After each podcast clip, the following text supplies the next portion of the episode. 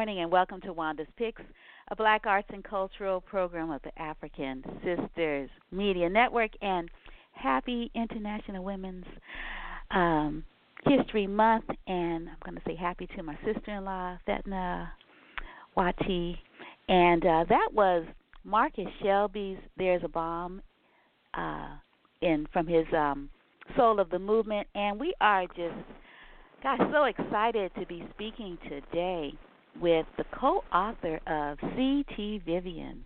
It's the In the Action: Memories of a Nonviolent Warrior, um, Steve Fiffer, and it's literally hot off the presses because this is the month that it's out, right?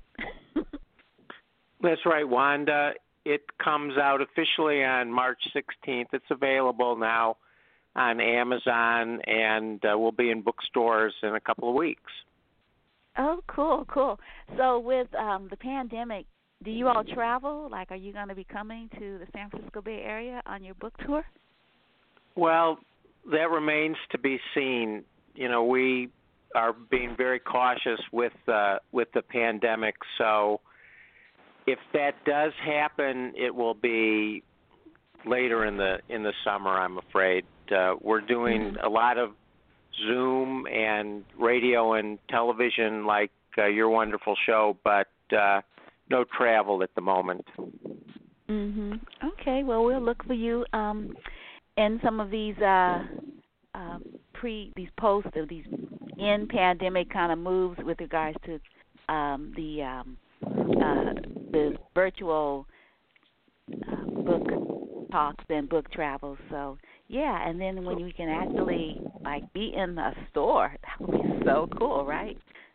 oh yeah, it it makes a huge difference being able to relate face to face with with people, and it's always great when people come through the line, you know, wanting their book to be autographed, and they tell you a particular story about whomever you've been writing about. So I, I really look forward to being able to do that because I'm sure that uh, there'll be a lot of people that come to these events that uh, will have had their lives touched by Dr. Vivian.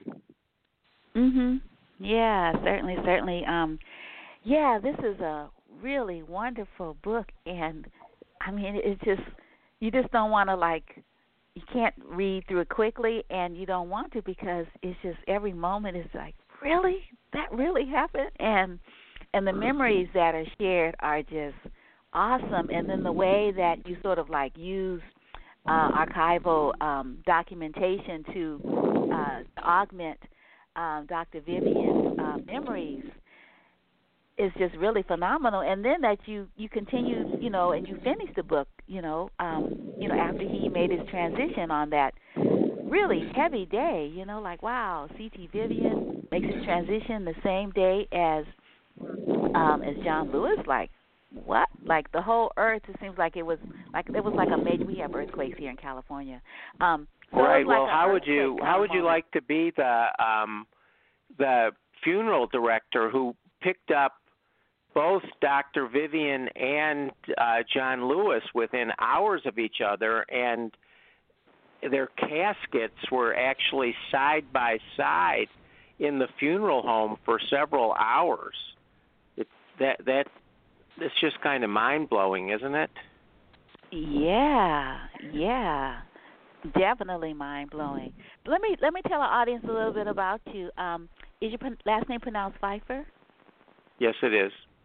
Okay. So Steve Fiffer is an author and community activist whose distinguished career includes collaborations with the likes of Dr. Quentin Young, personal doctor uh, to Martin Luther King Jr., Robert Jordan, former ambassador to Saudi Arabia, and James A. Baker, former U.S. Secretary of State.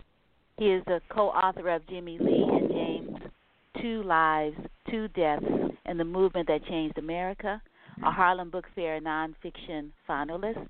He is also the co writer of Southern Poverty Law Center's, co founder Morris Dees' two award winning memoirs, A Season for Justice and Hate on trial. He currently serves on the advisory board of the Civic Leadership Foundation in Chicago, a nonprofit that serves underprivileged youth. So, for our audience that's not really familiar with um, Dr. Williams, why don't you why don't you tell us about him and and and situate um, the civil rights movement within the context of of today's um, uh, sort of attention to racism and structural racism and white supremacy and the movement for Black Lives. Like people might wonder, like, well, you know, this was that was all well and good, but that was then and this is now, and and there's definitely a currency to this. Absolutely. Uh, well, Dr. Vivian was born in 1924 and lived for a time in Boonville, Missouri, and then uh, he grew up in a household that valued education and religion. And uh, toward that end, they moved into Illinois where they thought they would encounter less racism.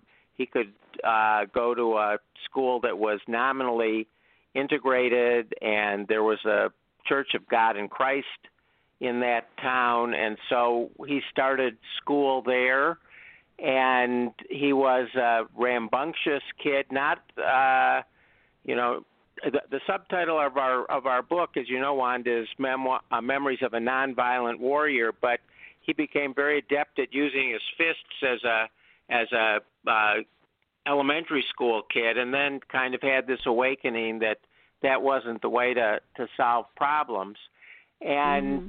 he uh, he encountered. Uh, racism in high school, growing up in in uh, Macomb. I, I'm sorry, and uh, also uh, at the university, and everybody. He, you know, at, at one point, Martin Luther King called him the greatest uh, preacher to ever live, and everybody saw that in him from a from a very early age, and were pushing him to go to seminary but he said that he would not go until he God actually spoke to him, and mm-hmm. that happened to him much later than it happens to a lot of a lot a lot of people. He was in his 30s and with a already with uh, a family, and he moved to Nashville in the mid 50s, entered uh, American Baptist theological seminary, and I'd say for some of your viewers, who, our listeners who may be familiar with uh, with the musical Hamilton,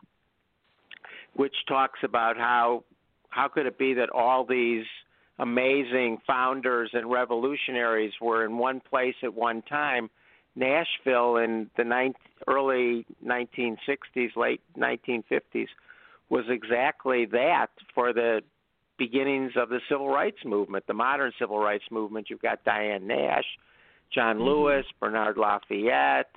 Uh, they're learning uh, nonviolent direct action techniques from Jim Lawson, and they uh, start the Nashville student movement there in 1960, and that is responsible for integrating the lunch counters and department stores in Nashville, which was the first city uh, below the Mason-Dixon line where where that kind of movement was uh, was successful. And uh, one of the one of the pivotal moments in in that uh, movement came when uh, April 19th, 1960, when uh, a bomb went off uh, in the home of the lawyer who was representing an African American lawyer who was representing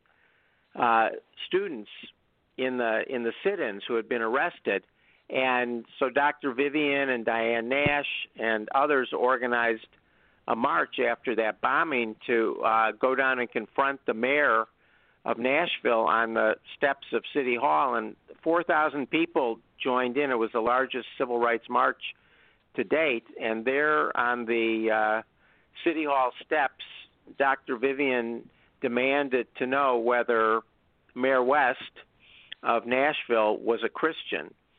Was was in his face and asking, you know, are you a Christian and how can you behave in this manner if if you're a Christian? How can you uh, sanction the segregation of of facilities in your in your town.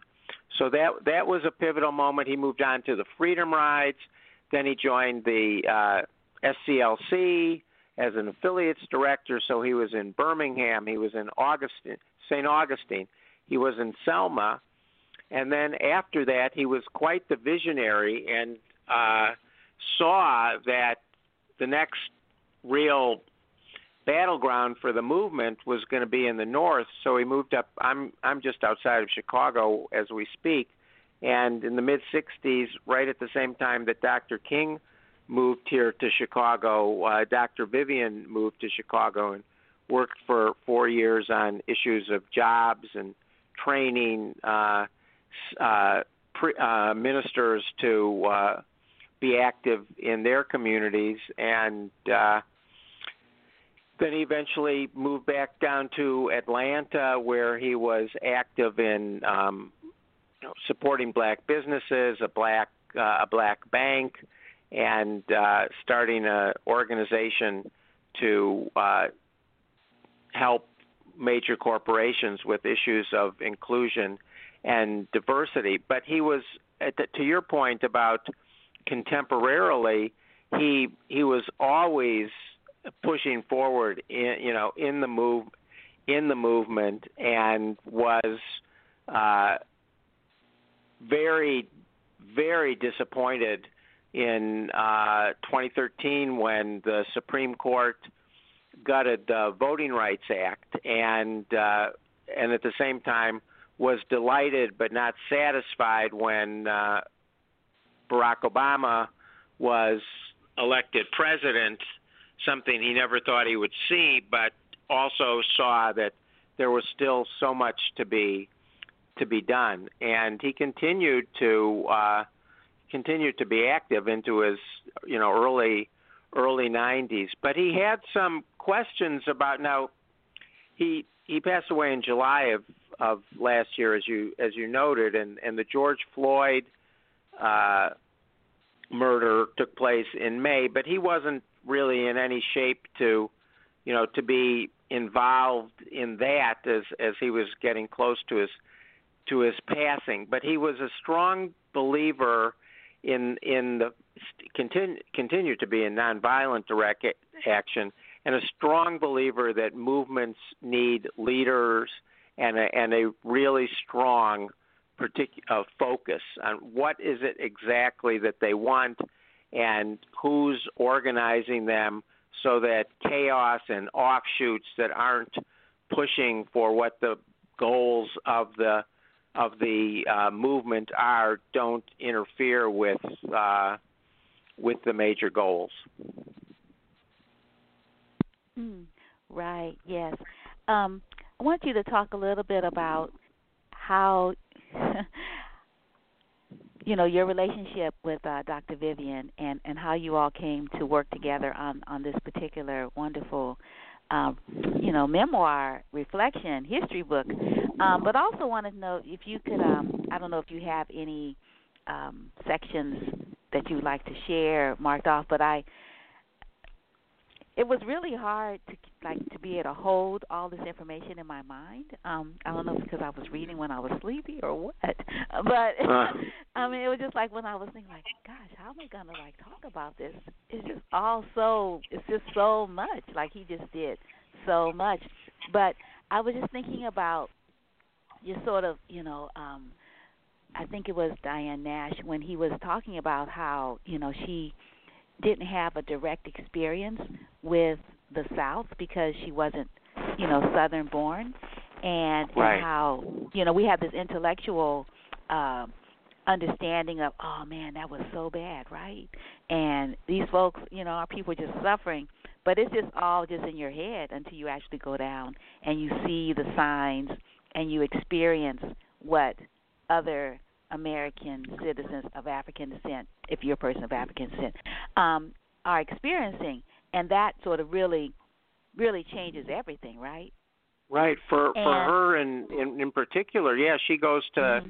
like I think it was a state fair or some you know some kind of public event and sees that after she's transferred uh, to Fisk in Nashville and Mhm. uh, and and see separate facilities, which she had never, ex- you know, experienced. Look, she had experienced racism in Chicago, but not the kind of separate facilities and and so forth that uh, she experienced at at Fisk. And then when she decided that she wanted to get involved uh, in the movement, she initially was uh, kind of disappointed that there weren't as many other students that were as you know wanted to be quite as active as she was. But then, you know, all these folks, uh, Lewis and Vivian and Lafayette and Nash, they they found a home uh, with uh, James Lawson, who was teaching uh, nonviolent direct action that he had learned by actually going to India and studying uh, and studying Gandhi. And Dr. King had suggested that Lawson, you know, go down to to Nashville in the late '50s, and uh, so Di- Diane Nash and Dr. Vivian and others uh, really, you know, learned from him and and Wanda, those those we described the the workshops that they had to be trained in nonviolent direct action. They went through these Mhm. exercises where someone would you know put a cigarette butt out on them and you know to test them so that they didn't respond in a in a violent or or physical way to that or they you know people they were getting kicked and by their peers you know so that they could just you know be kind of conditioned not to respond as most people would if they were being abused in in that fashion. So Mhm. uh yeah. If you'd like me to i i'm i'm happy to describe because it it's really one of the uh personal and professional you know highlights or milestones of my my life and uh and uh my certainly my professional career in terms of uh, connecting with Dr. Vivian, who you know had, had long been a a hero of mine. Although I, I certainly didn't know as much about him as I did when we when we worked on the book. In um, in about 2013 or 14, I was working on the book you referenced called Jimmy Lee and James, and that's a book about uh, Jimmy Lee Jackson and uh, Reverend James Reeb. Uh, Jimmy Lee Jackson being a, a black uh, wood woodcutter in uh, Marion, Alabama, and uh, James Reeb being a white Unitarian minister working in Boston at the time.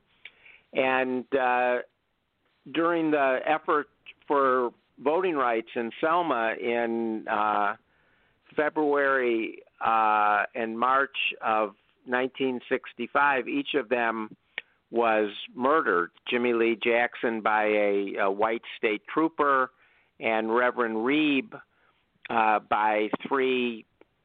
They, it's questionable whether they were exactly members of the Klan, but they were certainly virulent white racists.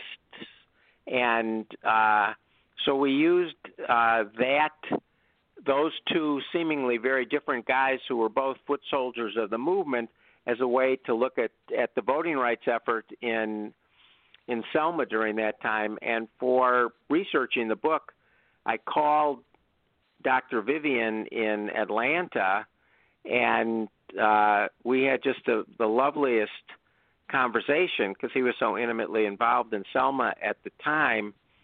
And as as I say in the book, you know, he called me Doc and said he he wished he'd been a journalist. And I'm thinking like, oh my God, you're one of the most influential people, you know, in the country, you know, and have had such an amazing life. You wanted to be a journalist. I'm glad you were, you did what you did, and uh, we we we talked about.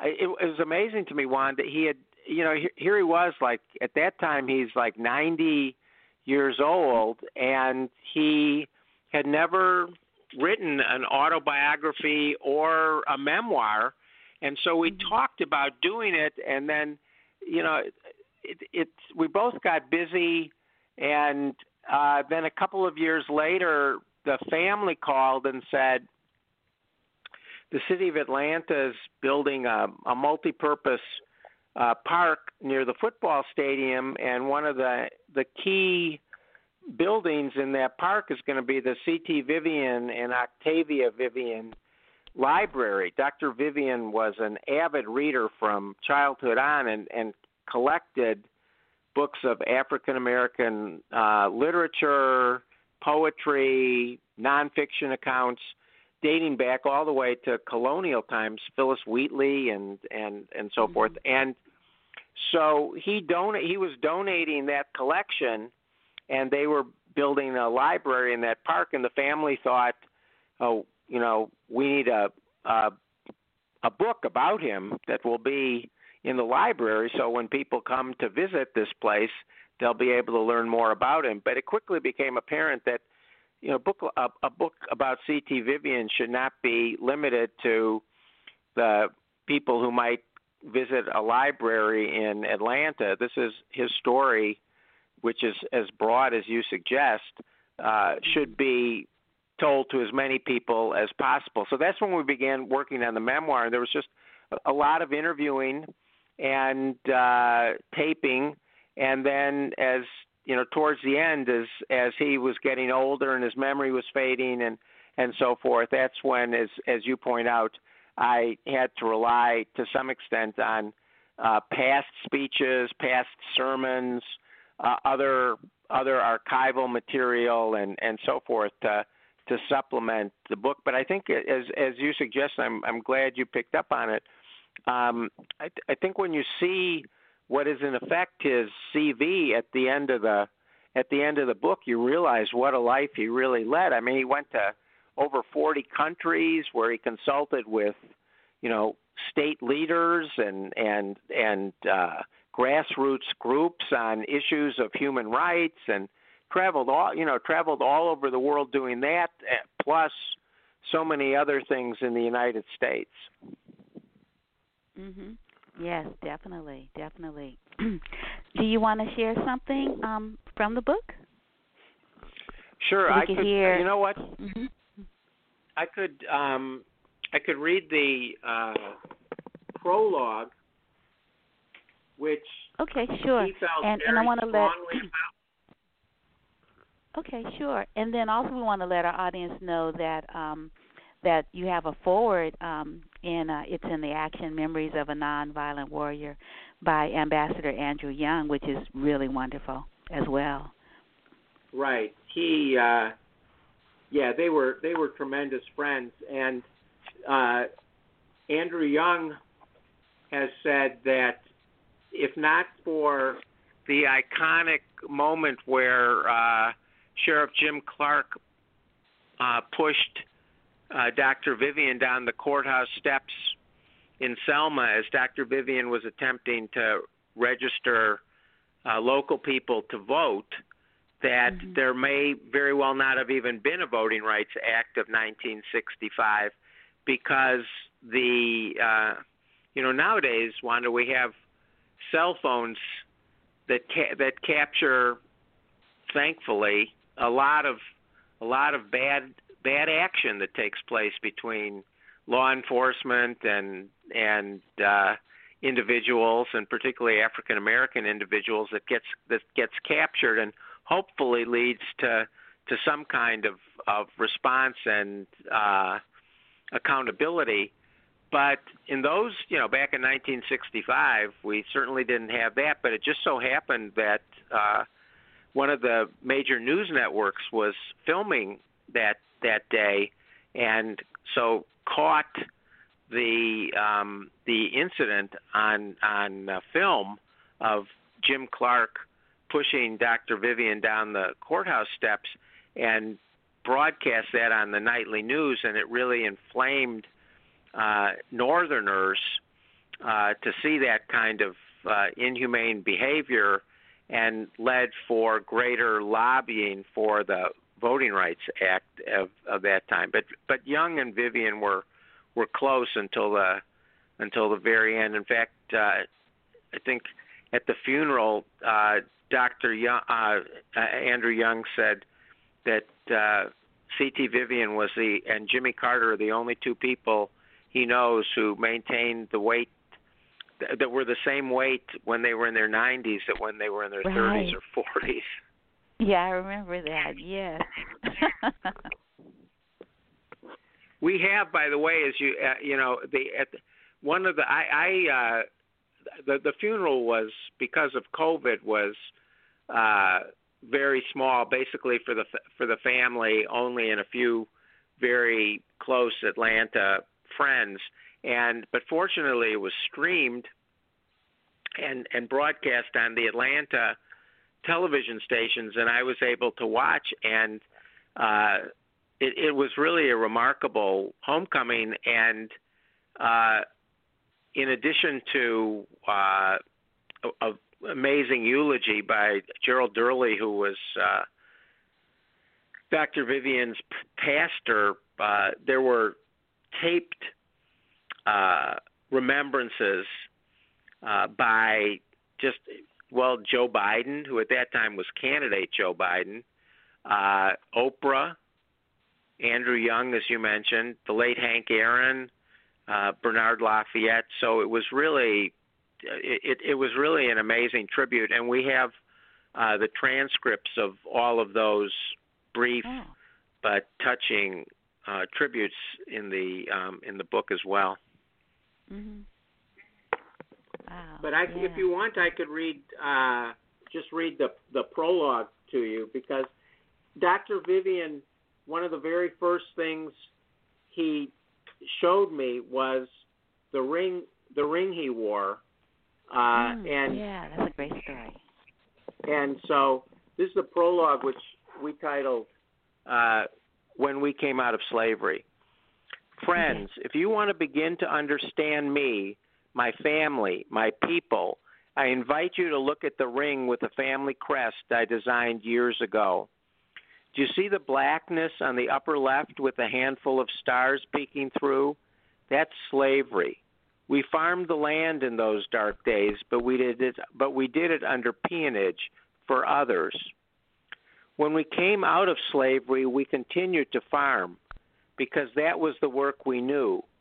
But it was different now that we were free. We didn't have to work for anyone else, and when possible, we could buy farms for ourselves we were doing that and we were winning, but then came the Great Depression. It knocked us down, but it didn't knock us out because during this time we were switching over to books, to knowledge. That's why my grandmother and parents were so committed to the fact that no matter what happened, I was going to get an education. This is a commitment I've continued with my children and that they've continued with theirs you'll see that above the book that signifies learning on the ring, I've placed clouds. That's imagination. We don't learn solely by reading books. It's the imagination that goes with the education that creates something greater, the vision. See the sun on the ring? It rises on a new day, and if you look closely, you'll see that it creates a cross. The cross. That's what has undergirded us in slavery, undergirded us in peonage and coming out of us of it, undergirded us in owning our farms and belongings, undergirds our intellectual life. That's the only way we get to the new day that we really hope for. That's why nonviolence becomes tremendously important. It has to be a spiritual thing. Mm, nice. Nice. Yeah. Wow. Well, thank you. Thank you so much, and congratulations on this wonderful work. I'm sure um, Dr. Vivian is really pleased with it as he looks at what the goings on here, you know, in this realm from his, you know, the other realm where he is presently.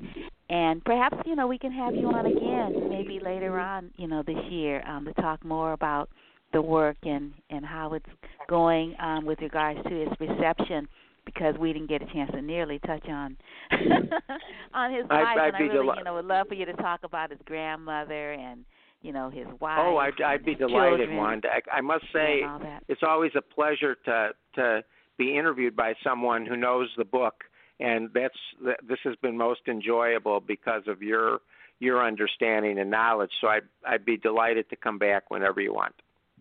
Oh, super! Thank you. And and lastly, um, I, I my other guest is in in the uh, studio, but I really wanted to give you an opportunity to say something about Vernon Jordan because I'm sure, you know, with your work with Dr. Vivian, you had to have, you know, had um, I don't know if you had audience with him, but um, I know you know his. No, I didn't. But I mean, I I know. Interestingly, you know, I did my my politics are very far from the politics of former Secretary of State James Baker, but mm-hmm. uh, it was a very it was a very interesting uh, interesting world, and his his world and and Vernon Jordan's cross they were both kind of in within the establishment very you know uh, highly respected figures who were very civil and knew how to work behind the scenes very well to achieve their goals, which were very different. I mean, they had very kind of different uh, political goals that they were trying to achieve, but they're they're kind of they're kind of parallels in in that they were, this you know, considered very classy and uh, bright and uh, and very politic as well. But certainly, you know, uh, Vernon Jordan's uh, resume, uh, his uh, you know his activities in in the South and and elsewhere are are just like Dr. Vivian and and so many of of these of these people that were you know devoted their lives to the to the cause or it's it's just wonderful it's it's sad that he that he passed but you know it one of the one of the great things about Dr. Vivian you know was the fact that he lived to 94 a lot you know we we lost a lot of heroes uh who were assassinated or or just died young and and some of the folks like uh Vernon Jordan and Dr. Vivian were able to you know continue the battles uh, into their uh, into their later years. Mhm. Right. Right. Yeah. Yeah. Well, cool. Well, thank you so much again, and um, good luck on on the release of the book coming up in a couple of weeks or a week. And uh, yeah, look forward to having uh, further conversations a little bit later on in the year. Okay, thanks so much, Wanda. Oh, you're quite welcome. You take good care. Bye bye. Same. Bye.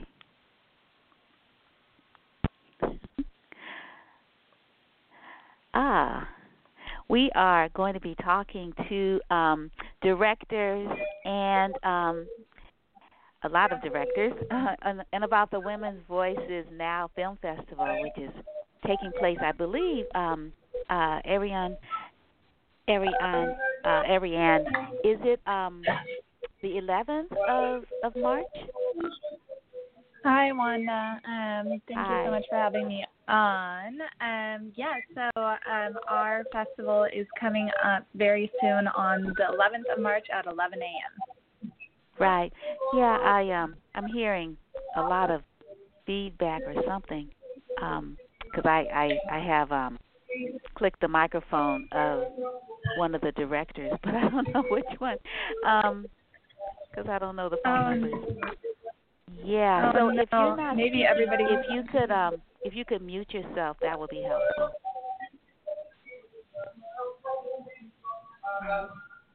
Oh, let me see. Let me try this again. Okay. Let's see. Okay. Okay, I found the person. are Are you still with me? Oh no. Oh darn, got rid of the wrong person. Oops. Darn. Okay, let's try this again. Uh uh Hi. Um is this um Ariane? Ariane? Oh, no. Oh shoot. Oops. Can you not hear me? oh, yeah, yeah, yeah. I, um, like I said, I've got three three people, and I didn't know the prefix. no so worries. no, no, no. So I I, I uh, muted you accidentally, and then I had to go through the whole lineup. so Here I was are, like, here okay, let's start again. So obviously, um, we're running a little bit late. Don't worry, you'll get your full time. so I hope people don't have things like back to back to back. because that's a, that's sort of like not how we flow here. We sort of like flow, flow, like for real flow. Um, so back to started again. so we're so happy, you know, to have you with us. Um, and pronounce your name for me again. I'm kind of like messing it up. I think. Of course, no worries. Um, it's Ariana. Ariana. Like, uh, okay. And how do you say your last name? that's that's a whole other job. It's uh, Thielenhaus. Thielenhaus. Oh, okay. Yeah. Ariana Thielenhaus. It oh, looks that's more so complicated hard. than it is. Mm-hmm. yeah, yeah, it's not that complicated at all when you know how to say it. and exactly. you are the director of programs um, for uh, Women Voices Now Film Festival, and um, I can read your bio if you like. Um, I went to the website, so um, Women Voices Now, and you just go to the um, our team. And a lot of great women, you know, great photographs. Thank you, thank so, you. We just uh, updated our website, so I'm happy to oh, happy to hear it looks nice. good. yeah, it looks very good. You got a great photographer. Um, so you again are the director of programs and partnerships director, and I believe from mm-hmm. yesterday you were saying that you're you're kind of new to the team. Um, the program has been around mm-hmm. for about ten years, and and you just joined about a year or so ago. Yes, um, yep, that's right. I've been with Women's Voice now for about a year now, um, almost exactly mm-hmm. actually. Um, okay. So, and it's been it's been a lovely ride so far. mm-hmm. Yeah, yeah. Um, why don't you just tell us a little bit about yourself and how you come to Women Voices now, as opposed to my reading your bio?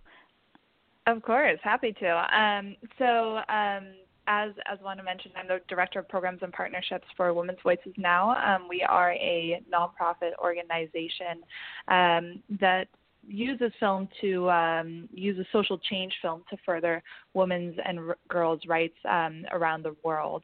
And um, I've been in working in social impact for about almost coming up on 10 years now.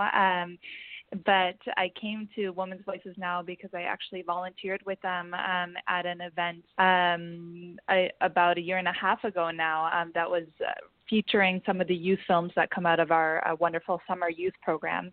And so when I when I attended that event, I left just in tears because I was so overpowered by the incredible work that these young women were doing and and the stories that they had to tell um and so I immediately you know connected with our executive director Heidi and I said how how can I how can I do this how can I stay with y'all um and you know the stars all aligned and and here I am um and I'm very grateful to to be able to do this work um I've I've always been very passionate about women's rights um, and about uh, furthering kind of social impact uh, both locally and abroad. Mm-hmm. Right, yeah. So tell us about the festival this year and how people can make sure that they are there for all of the, I guess, awards and screenings and talks and all that great stuff that happens, even in a virtual setting.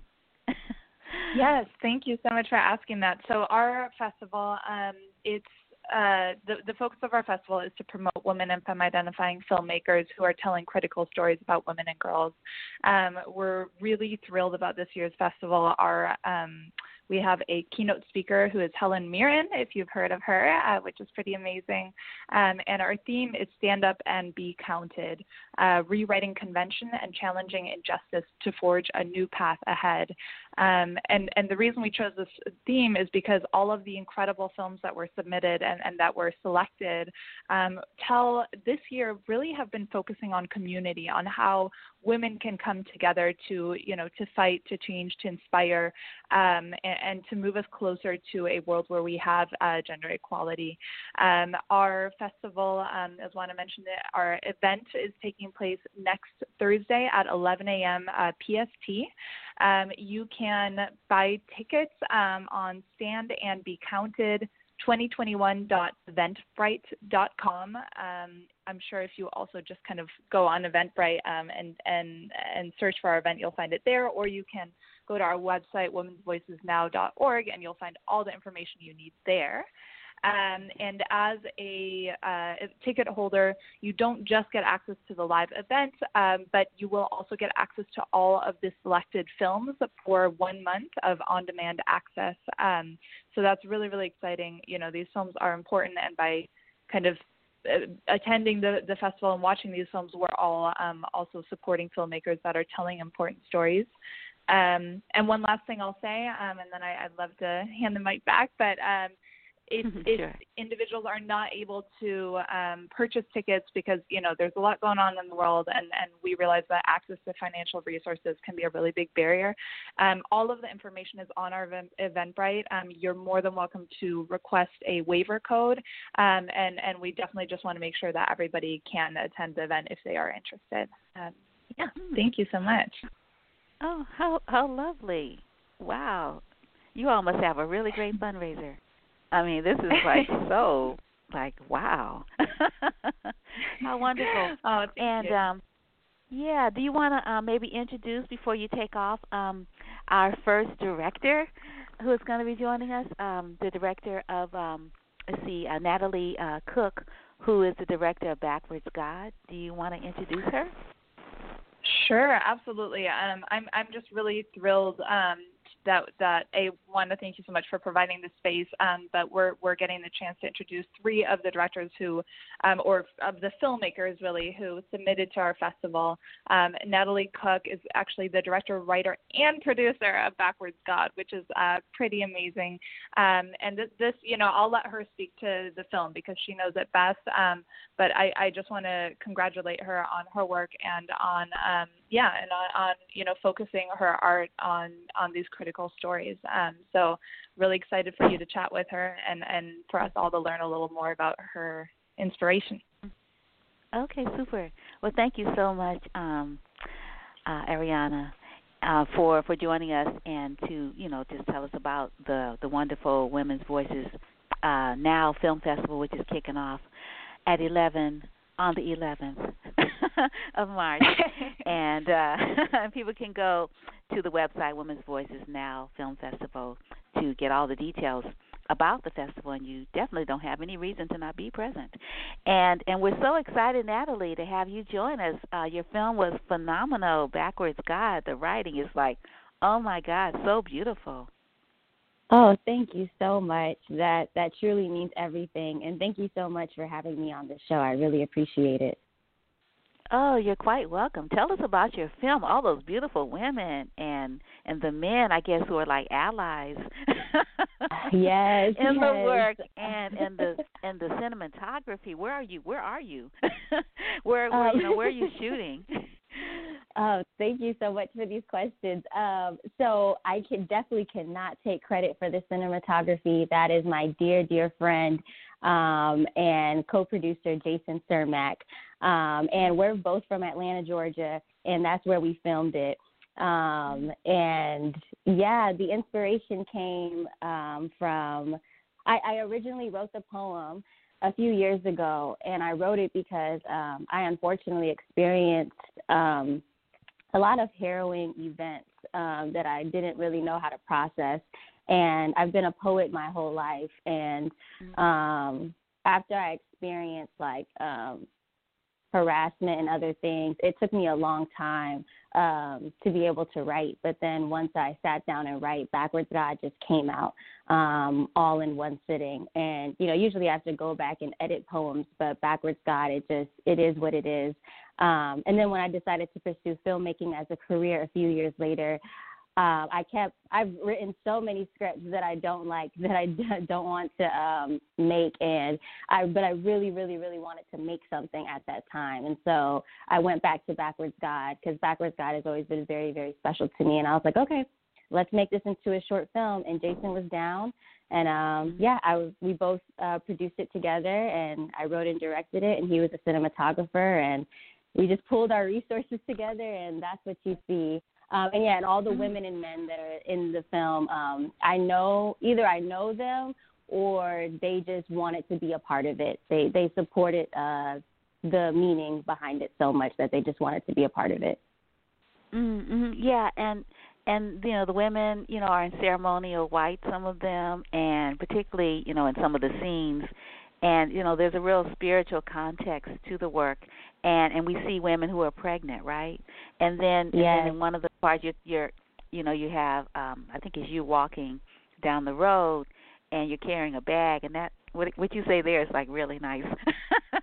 um and and just and then it's about like okay what if i take off my makeup right um you know something and you you know what you said mm-hmm. but it was Mm-hmm. like yeah like can i be a person and not a thing right um mm-hmm. yeah yeah like just sort of commodification of of of of women and you know all these women are black women so it's like and then we think about yep. sort of black women not being people right you know think about mm-hmm. you know our ancestors sojourner truth and how like well damn it women like i'm here trying to get the vote with you and like you you you like questioning my my humanity like like yep. what do i have to take off my clothes like what um yeah mm-hmm. all that exactly kind of what like Sojourner Truth did.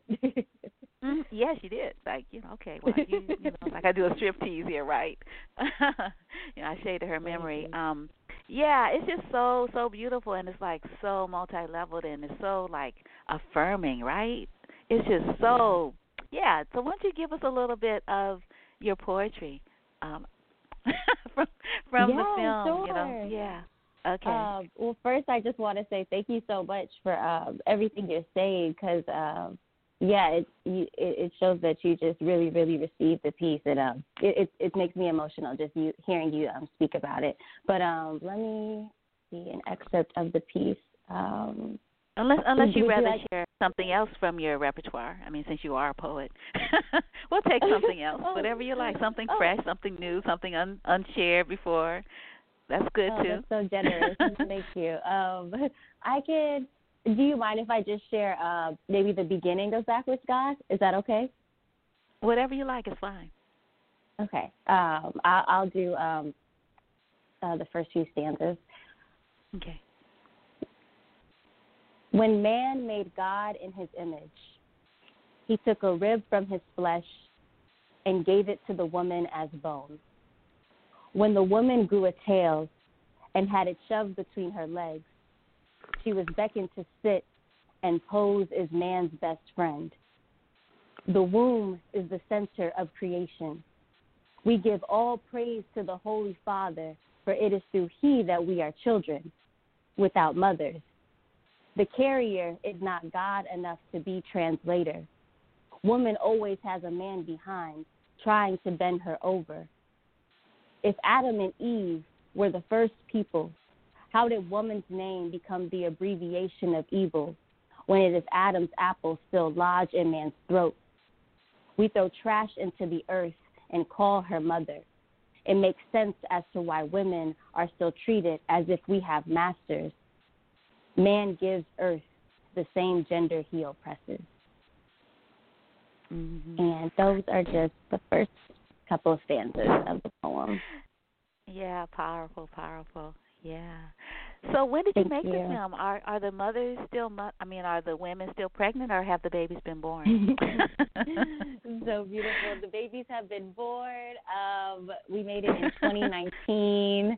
Um, and yeah, actually, um, it's so funny. One of the women in the film, I didn't. There, there were two pregnant women in there, and I didn't know one of them was pregnant at the time. I didn't know until she showed up um, to the shoot, and I was like, "Wow, how beautiful!" Um, and she's a dancer actually, and it's just so beautiful to watch her um, as a mother now, um, and how she's incorporated her motherhood into her practice. Um, it's so beautiful to watch. But yeah, the babies have been born, um, and Jason and I were actually um, working on our next um, project, but that probably won't come out until 2023. I'm thinking Mm. because we're, we're, we're gonna Oh. make a feature film. So yeah. Oh, so, but we're um, but we're gonna release like um, uh, snippets this year. Mhm. So it's really cool, but Oh. it's taking us some time. Oh, can you tell us what the the the work in progress is about? Is it about the children? Absolutely. Um, um, I well, you know, if you look at it in a poetic way, I guess, but um, not directly. Um, it's called "The Memory of Soil," um, and it's Mm. about a young woman who's a senior in college, and she's researching um, epigenetics in the context Oh. of lynching and how um, trauma has been passed through the DNA um, to Black Americans um, who are the descendants of lynching victims. And she um, is studying these postcards, these lynching postcards, because um, they actually would take pictures of these lynchings and put them on postcards and send them to each other, these white people. Um, and so she's studying these postcards, and on one of the postcards, she actually discovers the name of her great grandfather. Um, and so throughout the movie, she's like exploring her family history and seeing how that history has shaped her present. Um, and it's very um, um, experimental and a lot of magical realism um, mm-hmm. is within the film, and so it's been really hard for me because, as you know, it's so hard to look at these images, and um, it's already hard, like our lived experiences, and then to go back and like see everything um, that has happened up until this point um, to our people. It's just it's extremely, extremely hard to write, but um, it feels like I'm supposed to be writing it. Mm, wow, wow. Yeah, you mentioned that you're um you're in Georgia in Atlanta or this this particular film that we're speaking of um Backwards God was shot in Atlanta. So you're a southerner. Um mm-hmm. yeah, and and you know, you're telling telling, you know, these stories from our community and I just think that's really cool. And you mentioned how you you know you've been a poet all along and and then you went back to school and you became a director you know a filmmaker. And i'm like okay that's that's good that's great. So um could you talk to us a little bit about that process? Like sort of like what were you doing before you did that? I feel like you see me um because you know that has been like my whole thing these past couple of years trying to figure out how to um be a poet and filmmaker at the same time. And then I realized there's nothing to figure out. But um, before all this, um, yeah, I've been a poet forever, literally forever. Um, and I've been in theater too, so I've done like hip hop theater and like it's always been poetry incorporated in everything I do. And um mm-hmm. I went to a performing arts high school and they had a media program. So that was really cool. So that's how I got introduced to film in high school. I just um didn't take it further until a few years ago. But um yeah, I was actually running um a nonprofit in Atlanta called Atlanta mm-hmm. WordWorks and um, it's for youth poets. So anyone from the ages of 13 to 19 can go and take writing workshops and do poetry slams and compete in Brave New Voices, which is um, the international oh, poetry I know Brave slam. New Voices. Yeah. Oh yeah, we have it yeah, here yeah. in the Bay so, Area. Yeah, California.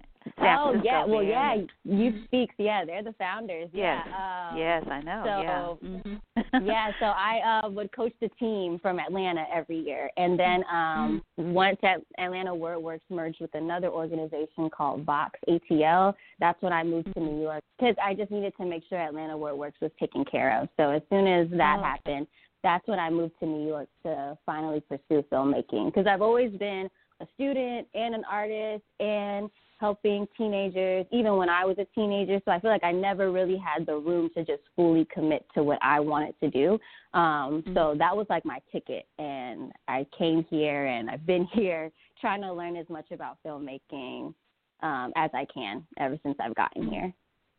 Oh well, you're you're a very good student because your film backwards God is is just so so lovely. You know, it's going to be one of those keepers. You know, people are going to be watching this film. You know, when you're not here anymore, it's one of those. You know, it's a Oh, classic. Oh, you're gonna make It's me cry. really, really um, lovely. It's hecka lovely. yeah. oh wow! Thank Don't you, miss it, thank you folks. so much. It's really beautiful. Yeah, yeah. Wow, wow. Um well, I'm going to be in touch with you, and I hope you stay in touch with me. Um, I want to I want to introduce you to a, a sister um, who's in Chicago, who um, she's uh, she's African of African descent, um, and she's also Jewish.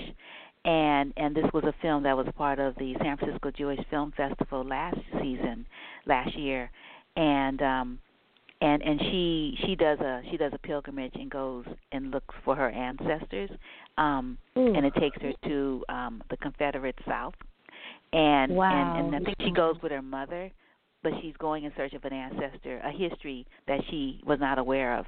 And so i was just thinking you might you all might want to talk to each other because of the work that you're doing now you know with your um your cinematographer. Sounds like a similar kind of Absolutely. uncovering. Mhm yeah yeah. Cool, cool. Um, do you want to give your website or something um, before we shift over to um, your uh, your other your colleague uh, Alyscia Cunningham, who's going to talk about her film? Do you do you have a website or something you'd like to share with um, our audience? Um, I don't have a website, uh, but I have an Instagram. It's just Natalie Sierra Cook. Um, and also, Jason and I, we have created our own production company, and it's called mm-hmm. Little Light Pictures, like this little light of mine. I'm going to let it shine. So, Little Light Pictures, and we're on Instagram. Um, so, that's where I can be found right now. And yay to the next filmmaker, Alyscia, who's about to speak. And thank you again so much. And I'm so excited to connect with your friend. Oh my gosh. like, yeah, all the things. So, thank you, thank you so much.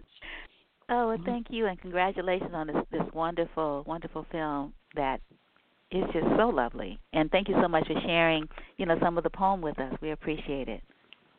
Of course, thank you. All right, you take good care. You too. Goodbye. Bye. Peace and blessings. So, uh, Miss Alyscia Cunningham, how are you? I'm good. How are you? Thanks for having me oh, today. Oh, I'm fine. I am more than my hair. I think about that song. Yeah. yes, right. India.Arie, right. Yeah. yeah. Yeah. What you know, what a wonderful project. I mean, you know, not only do you have this film, you know, you've got a book. I mean, it's like a it's sort of like a mission. Like you are on a mission. Yes, it really. And yeah. um and it's an important mission too, right? I mean, we are not how long our locks are, right? Like, okay, so we're exactly. in this tower and we have no locks to throw down, so we're like stuck, right? Nobody's coming to get us. Like, okay, well, right. we need to learn how to like make ropes and things like that. Right. so we can travel, you know, as independent right. women and girls. Yeah. Yeah, yeah. definitely. So, so tell us yeah. about yourself. Um, I mean, I could read your bio, but then you know, you know who you are. Um, so, okay. Uh, tell us, tell us how you mm-hmm. came to this particular project. Um, because it's so, it's really unique. Um, that you would yeah, be looking you. at uh, women's hair loss, and not just women, but mothers of children yes. whose hair right. is falling out or falling out, and and how even a kid, like a little bitty girl, would mm-hmm. feel like her identity is really adversely affected by not having hair. Like, like yeah. where did that come from? You just got here. Yeah. I, right, I know. Um, so my name is Alyscia Cunningham, and I'm um, I'm an author, filmmaker, photographer. So I'm more than my hair is actually my first uh, um, film. And um, I came to the story, uh, the idea of I'm More Than My Hair, based on um, an, an experience with cutting my hair. So I did a big chop um, back in 2013 when I was um, preparing for my first um, my first book, so my book launch of my book Feminine Transitions. And um, after I posted that I was um, cutting my hair and donating it to a um, for the big chop um, for an organization that raises proceeds for the medical treatment of cancer for women of color. Um, mm-hmm. And I was shocked at the response that I received. A, a lot of people criticized me for cutting my hair. I had locks at that time. Um, I heard so many Bible. I didn't realize that there's so many Bible verses about a woman and her hair, and the you know saying that she's cursed if she doesn't have hair, if she's born without it, if she loses it. Um, and in response to the really like to the naysayers, um, it was actually uh, uh, having a conversation with a woman uh, while she was in the store with her daughter, and since she knows me because she, she was attending my book launch, um, she told me that you know you shouldn't have cut your hair um, because you're getting ready to have this launch, and your hair is a part of your identity, and it's your strength, and it's your beauty. You know, aren't you worried that people aren't going to recognize you anymore? So I asked her, um, as her daughter was standing. At that point, I was really um, pissed off, to be honest. Um, and I said, um, "Would you tell your daughter that she's no longer beautiful if she lost her hair?" And um, so she kind of questioned she's I see I can see her there thinking. I know I know it's because she's trying to watch her her words because her daughter's standing there. But as she was thinking, I started thinking. I was like, you know, I'm gonna I'm gonna work on a project and I'll show people that um that we are not out here. So that's how I came up. Long story short, but that's how I came up with the idea um behind the project. Mm-hmm. Yeah. Mm-hmm. Yeah. And then and then the book that you mentioned um that mm-hmm. preceded um this particular project. What's the book about? Mm-hmm. Um prior to I am more than my hair. Yeah, you mentioned um Feminine Transitions. No, I, yes. Yeah, that one. Yeah. Yes. Yes. So Feminine Transitions is that was actually another project that came out of me being oh. um, a little upset about uh, people, you know, um, the photographers really um, photoshopping and um, Oh. I felt like the the whole digital manipulation thing was out of hand. So I wanted to. I took pictures of of of girls and women. So the youngest was six weeks, the oldest was 103, and um, so the requirement was no makeup. 103? Whoa. 103, right? Stop. Yeah, she lived to be 106. Stop, stop, stop. Who in the heck? Really? Where? Yeah. I want to go live in that place. right. yeah. So just all raw pictures, no Photoshop, no accessories. Um, Mm, and, and in mhm. order for them to be included, there was no makeup, no accessories. Um, just raw Okay. beauty, and to prove that you know we are beautiful, we don't have to have do the digital manipulation or have makeup on uh, to be beautiful. Mhm. Yeah. Nice. So where Yeah. where where uh, where did your um or does your your model who is a hundred and well who lived to be a hundred and six Mhm. where where does she live? What what place? She's in um D.C., so she's in Washington, Northwest Washington D.C. That's where she lives. Oh. Okay. Yeah. Yeah, came here from Mississippi. Yeah, she she had a Okay. I, I felt honored to be in her presence. You know, you know, she had a long um story to tell. You know, a lot to say. Um, Mhm. it's really nice. Yeah. Oh, so is that a film Yeah. too? No, but you know, I actually thought about it. I was like, I should have, you know, maybe kind of. I'm kind of in the space of maybe I should go back because people keep asking me if I'm going to do a second edition of the book. So like, maybe I should Mhm. just do a, you know, like a short film. Um, I, Yeah. I'm considering it. Yeah. yeah. Okay. Well, let me know. And Yeah. is your book available? Um, that uh, Yes. feminine transition is it available still? It is. So, so it's available. I have it. I'm selling it on Amazon, and I'm also um selling it on my website, uh, Alyscia.com. That's A L Y S C I A um dot com. It's on there on my shop. Okay. Yeah. Yeah. Oh wow, wow. So let's Yeah. go go back to um um you know to your to your film um I am more than Okay. my hair, and uh yeah, just talk about you know the women that you and and the and the the, the mother and her child that you interviewed. Yeah. Um I I saw the link um a little bit late this morning, so I wasn't able to watch Okay. it all, but I think I watched about 10 minutes of it. Um Okay. so I haven't seen it all, Sorry but yeah, tell us a little bit about okay. about you know who's in it and yeah. Any Yeah. So there's a, a little girl. Okay. Mhm. Okay. Yeah. Sorry about that. So there is a little girl, the youngest. Um, actually, she was the only um little girl that a parent gave the okay to do the interview. Um, Mm. um, Natalie and Gracie. Gracie's a, is the daughter, and um, a lot of moms didn't want to. They said they they didn't want to put their children in a space to be on a film or in a book, um, just because of the the, the teasing and bullying that was already going on at school. Um, Mm. Oh, yeah. and so, although I felt there was a, a space to kind of educate people, you know, because I, I, most oftentimes ignorance, you know, the, the bullying comes out of ignorance as well. Um, but um, she um, was seven years old at, at that time, and um, she lost her hair. Uh, so, oftentimes when someone does have hair loss, it's usually associated, which is alopecia. Um, it's usually associated with a health condition, and um, her health condition um, was related to food, her a food allergy um, Oh. which caused her hair to fall out. Um, and then I have Marguerite. I don't think you, since you only saw 10 minutes, you didn't see Marguerite yet, but she's blind. And she lost her hair um, uh, as a side effect of taking the medication to prevent her blindness. It actually um, made her hair fall out. And um, her perspective was just beautiful to me, like how she saw the world and how she viewed beauty um, without the sense of sight, um, which actually So- encouraged so me to do uh, the documentary. oh, so she sorry. lost um she lost her hair anyway. I mean, no, she lost her sight anyway and her hair too. Yes. And her hair, right, yes. Right. Wow. So as she was Okay. transitioning, as she was losing her sight, they the doctor had prescribed Mm-hmm. her medication and then she lost her hair. Oh, okay. Yeah, in the process. Yeah, right, and- yeah. so it's a and sight, but it didn't it didn't save her sight. I mean, that was the whole point. no, it didn't save her sight. Right? Right. Yeah, exactly. It didn't save her sight. Right, yeah. Not at all. Mm. Yeah. Oh, so that's yeah. another way that people can actually lose their hair is from um the side effect of medication, the food, and then Mm. there was um uh Naya who I think I think she she, would, she was in there but before the 10 minutes, but she um Naya lost her hair from chemotherapy from uh, uh radiation for cancer treatment.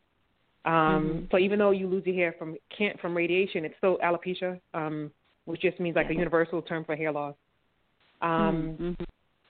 and there's a few other women, one in San Diego, Mary, same thing, alopecia, hers an autoimmune um, condition. Um, another woman, Janice, who lost her hair, and then she, but she lost it due to cancer, uh, but she cut it, she kept it short in solidarity of her sisters who lost their lives from cancer. So she keeps it short, Mm-hmm. um, in, in tribute to them. Right. Yeah, but that's that's majority. Yeah, that's the uh, the feature featured um, Oh. women film. Yeah. So so tell us like about yourself. Like you're called to like lift these stories about women and um and beauty. Yes. Where where people are I mean that are sort of non non conforming beauty, right? Wait, exactly. Yeah. Well said. Yeah, yeah. yeah so so so where does that come from in you as as an artist, as a creator? Like this is really, really lovely. It's like an, Yeah, it's almost you. like you're an activist too, right? Yeah, yeah, I really do feel. Um, I mean, aside from I feel like a, there's multiple levels of activism uh, also within my the county. That's a whole other subject, but um, but uh, it, it it is um activism, and it's really um, it it stemmed from, and I had to I had to think about it. You know, that stemmed from an experience as a child. So I grew up in a household. Um, my family is from Trinidad. I'm a first generation uh here in the states, but he uh my father was really adamant about beauty and um always made it his duty to tell me every day that I was beautiful and like my my hair natural is is beautiful the way it is. I don't need makeup. I heard that all you know constantly. So there was a constant reassurance at home. Um Mhm. and and him always telling my mother that um as well. But then I had an experience with an auntie. Uh I moved from New York and actually I wasn't I didn't move from New York yet, but um getting ready to move in the transition and I was a little stressed out with leaving New York to come to Maryland because I didn't like Maryland.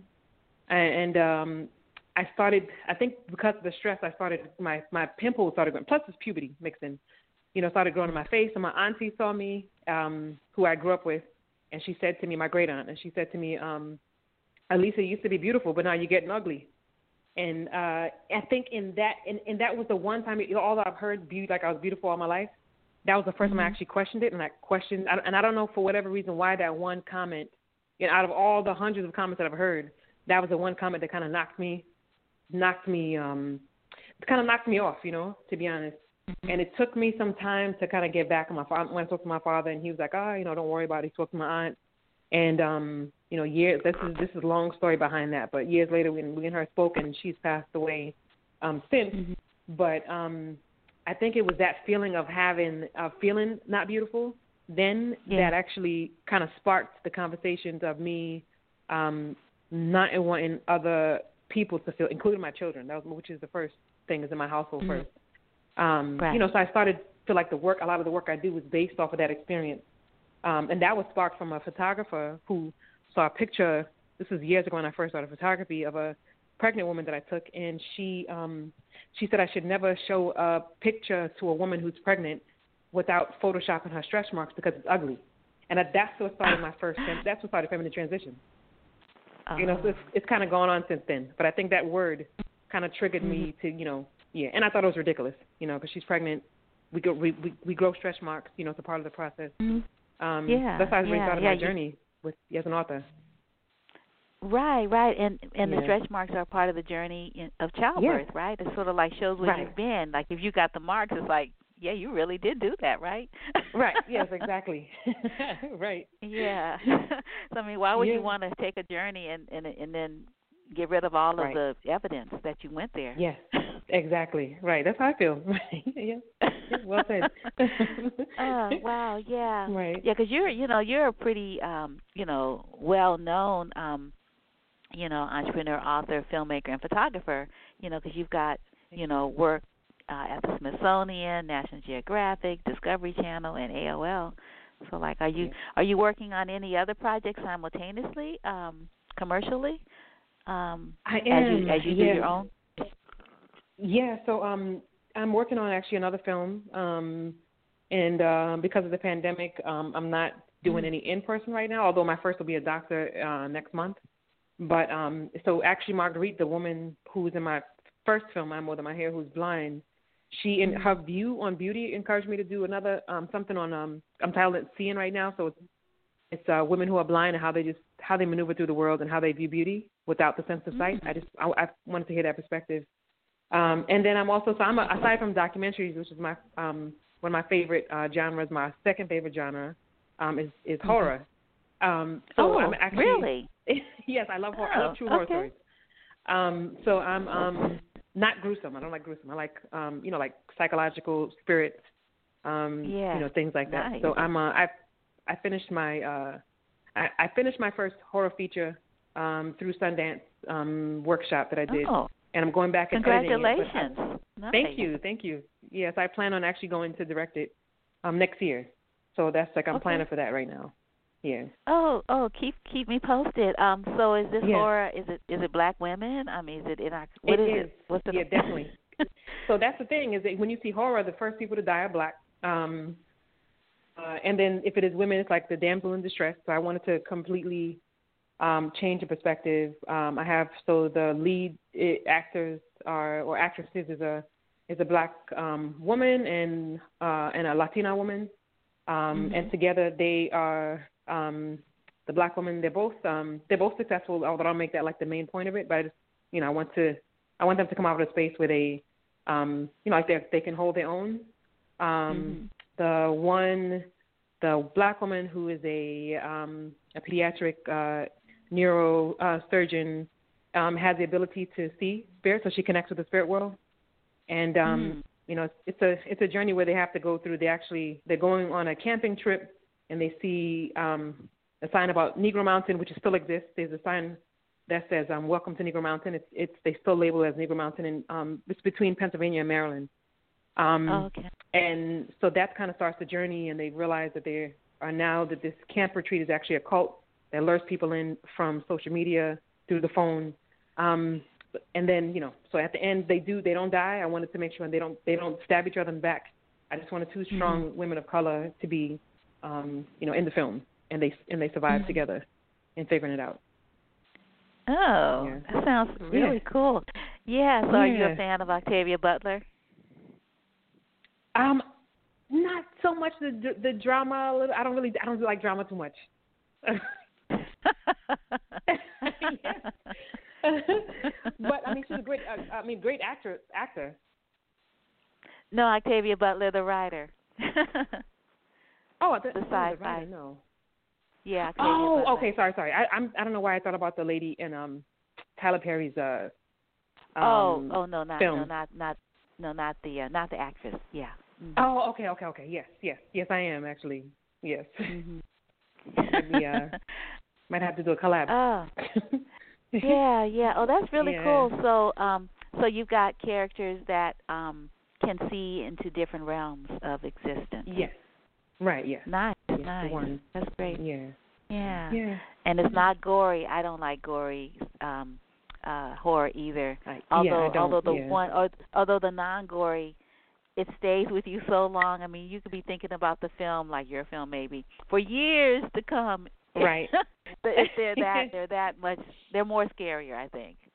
It is, yeah, I agree. Because you know, you want to hear the story. You want to know, you know, the storyline. Anybody can kill, or even like sexual acts. I just feel like that's just kind of laziness, just to put that in there and not really consider a storyline. You know, so um, Mhm. it's just not in there. You know, once they Right, get, get a good right. storyline, yeah. Mm, Mhm. Yeah. Well, give us your website again. Spell it out for folks so they can definitely stay in touch. You have a very nice website.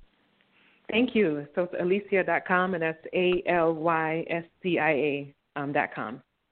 And um, I, Okay, I'm also cool. having an ex- upcoming exhibit coming up um, for anybody's in the Oh, DC right, area. right. Yeah. That's this Um, month. yes. Yes.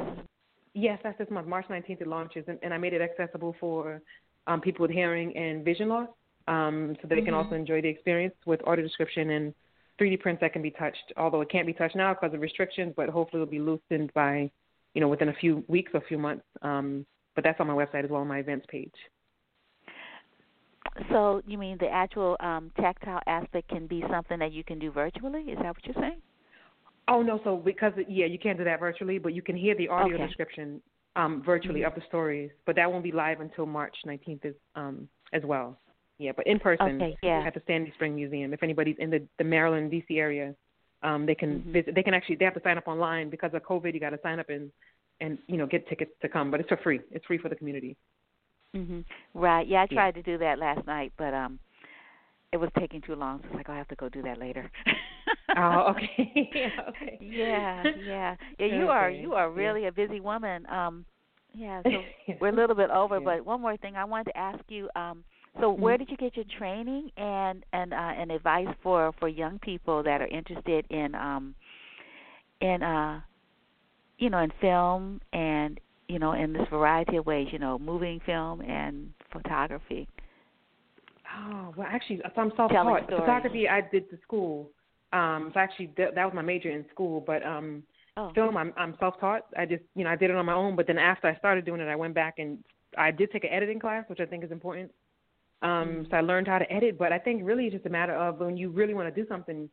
Um, YouTube is really I feel like YouTube is university. Um, I I fixed my car on YouTube, you know, so there's a lot of videos on there that you can go on YouTube. Wow. Oh yeah, yeah. I can anything that I need to get done. If I can't figure something out, I go on YouTube and do a search. Um, mm-hmm. You know, so anyone who wants to actually get into it, um, film, photography, art, anything. Um, there's a mm-hmm. lot. I, I do. I do. I'm. I'm. Um, I'm adamant about um, also going to take courses. I think it's important. So sometimes you can go to a, a community college and you can take a course based on your interest. Right.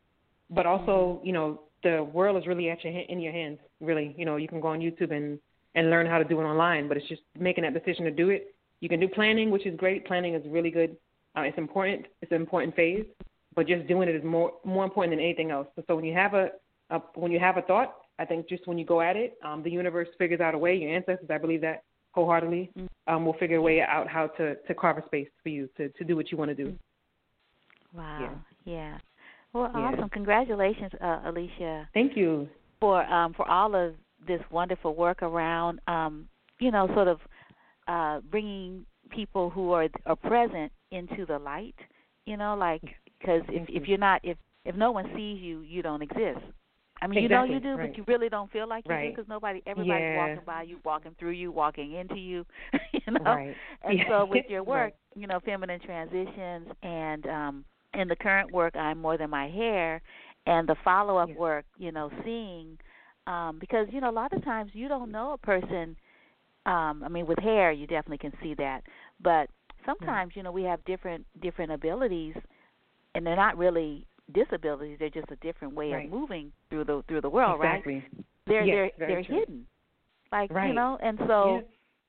and and so you know people are making all these assumptions that oh this person can see when and so things are not accessible that's what's really wonderful about this art exhibit that you mentioned yes. that you're sort of thinking about the different audiences and how to make it so that everyone who wants to participate you know who who can participate in a virtual setting will be able to participate um, yes. you know, given right. the fact that we can't, you know, go, you know, we can't move around like we used to right at the moment. Right. Yeah, exactly. yeah. So this is yeah. really, really wonderful. Congratulations on on all of your ideas. Thank you so much. and all of your work, you. and and definitely look forward to you know seeing and and you know and and coming to the art exhibit and just being in touch. So please, you know, keep my number. Let me know what you're up to. I will. Okay. Thank you so much. Thanks for having me on the show. Oh, you're welcome. Congratulations on you know being a part of this wonderful Women's Voices Now Film Festival. It's going to be yes, really thank awesome. you. I'm excited. Yeah, it looks sounds very exciting. I'm I'm excited about mm-hmm. it. All, All right. right. You, you take good care. Thanks for having me again. Much. You too. You're All welcome. Right, take care. All right. Bye. Peace and blessings. Bye. Right. Peace. Bye. Bye bye. So we are concluding our um, really wonderful conversations with directors of films that are part of Women's Voices Now Film Festival with uh, Ingrid Rogers, Liberate. Good morning, Hi Ingrid. How are you? Hi. I'm great, Wanda. Thank you so much for having me. Oh, you're quite welcome. It's been really lovely, you know, speaking to your other, you know, director, producer sisters, you know, that are part of this uh wonderful um film festival that I had known about um until uh last month. yeah. So, so well, I, I'm looking forward to to seeing some of the films too. It's my first time um, having a film in this festival, so um, mhm. I'm excited to see some of the other entries. Mhm. Right. Yeah, and you are you are very famous. yeah, so I Well. wanted you to talk a little bit about, you know, um, you know, your your film. Um yeah, it's almost like you're like you you know, it's called Liberate, but it's really a celebration. I, I certainly agree. Yeah. you talk about about your film, but also talk about, you know, your career as an actress, um, and now director and in you know, and, and you live in Southern California and you know, you've had some really long runs with some of these um you know, I don't know if they still call them soap operas. That might be an old word for it now. Do they have a new term for that? I, I think they um, still call it that. Back back in the day, they okay. called it stories. The stories too. Okay, right. Yeah, yeah, yeah. Yeah, Um, and then you mentioned I'm um some of your work with some of these directors that, yeah, I mean like Al Pacino, like really, like wow, really, and that was when you were just starting Yeah. out, and you talk about you know going to New York and um you know um having to really rough it because you wanted to you know to tell stories because you felt you know Mm. called to this almost like a yeah it was like a sacred calling you know well just tell us your story Yeah, absolutely. Um, so let me just I just do want to clarify that I actually didn't direct Liberate. I am the Okay. I wrote it and I produced it. And Okay. um, a dear friend of mine, Kai Lavender, who's a, a wonderful filmmaker, came on board. But let me just I'll back up and tell you a little bit about me. Um, yes, I am primarily an actress, and I've been in the business for quite some time. I started my career on a soap opera called All My Children, and um, most recently I have been on and, and let me the and let me interrupt you there. Let me interrupt you there. All Yeah. my children is a classic. It's like you know. yes, I mean, it, was, even if know, for those who don't watch them, everyone knows All My Children, right? I mean, there were just some It- some that they lasted for years and years. Like they kept on, you oh, know, Oh, yeah. being having new seasons and new seasons. Oh yeah, it went on. I mean, I don't even know what the runtime was. I want to say over 30 years. Unfortunately, it is not on anymore, but it was definitely one of the, you know, the ones that was on the ABC platform, and it was always um, ABC Network was like either number one or number two. I think we bounced back and forth between General Hospital. But um yeah, that was uh that was my first job. That's where I began my career. yeah. Um, and uh, so, yeah, most recently I've been on the Amazon show um, Bosch, and I did uh, five seasons on that, and that show just ended also. Um, they just finished shooting, and the season will air coming up soon, probably this spring, I believe. So I, I'll just tell you then how I came to to Liberate. I've done other um, short films that I've written before, and this one just it actually came out for me as more an expression, almost like a, a piece of poetry when I wrote it, and um, I was it was a point for me just as a woman, as a woman of color, feeling like I wasn't fully being seen and heard in all of who I am. And it, I was frustrated and I just needed to express that. And it came out on, on paper, just, you know, like we are multidimensional. We are not just one emotion or, you know, one viewpoint. We are, we embody just a, a humanness that is, you know, that encompasses all kinds of viewpoints and feelings, emotions, expressions. So I wrote this, and then I just happened to have dinner with my my friend uh, Kaya, and I told her about. I told her about it. I shared it with her, and she loved it. And uh, we decided to to bring it to life. And she really, um, you know, I had a, I had a vision for it in terms of the style that I wanted to shoot it in, but she really brought it to life with just the images and and her husband is a wonderful um director of photography, so he came on as our cinematographer and uh and it was uh just a really wonderful creative expression and I'm so happy that it's you know it's getting a little bit of love in the festival circuit and and people are are seeing it. So I'm I'm very pleased with that. Yes, yes, it is. It is really, really beautiful because when when it starts, it's like, okay, what's this about, right? Um, because Yeah. of the title, you know, liberate. It's like, okay, Yeah. and and you know, we Yeah. just see you, you know, just looking like fabulous. I mean, it's just like Oh, black woman, fabulous. Like, okay, you know, like in, in the shots, like you mentioned, you know, with your your you know your cinematographer, you know, like all the way to the shoes, right? We just like we mm. get a chance to like really just sort of uh sort of be you know in these moments that might pass by really quickly if if it wasn't you know sort of uh planned the way it is you know because when we see people we don't necessarily we just sort of glance as opposed to like really Mm. look. And so in the film, it allows us the way it's shot to look at you, like you Yeah. know, and just Yeah. like and just let you like we don't really have any preconceptions. um unless a person knows you know you and they're going to the film because they know you but if if a person is you know in the audience and, and doesn't have any idea and and for me i was attracted by by the title um Mm. and didn't quite know what to expect so yeah it's uh it's really lovely um yeah Thank you, you. know, my- And just what you said Yeah. there, I mean, I think Mhm. you summarized it so well is that yeah, I I I that's what I wish for all, you know, all women and especially all women of color that you you don't look at us with a preconceived idea. You just simply Mhm. look at us and then allow who we are to unfold and embrace who we are in that unfolding. Um, and so that that ultimately is I title it liberate. We titled it liberate, just to allow us to be free in that expression and and seen as you know really full dynamic human beings. And I think that is that is happening more and more, especially in um, the entertainment industry in the last couple of years. You know, we've seen some wonderful recognition for for women of color, Regina King. Um, oh, I'm totally Yes. blanking on her name. The, uh, Zendaya. Um, you know, we're seeing that more and more.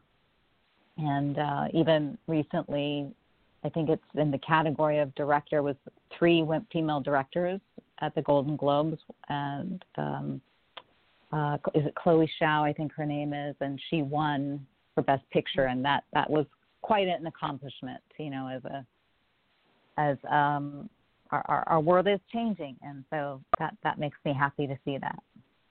Mhm. Yeah, yeah. What was the film um that uh had the three women? Was that the one um about the um it was set in uh the South in New Orleans? Um was one of those Chloe sites? Zhao, that one. Yeah. The uh-huh. Chloe Zhao. It was Nomadland.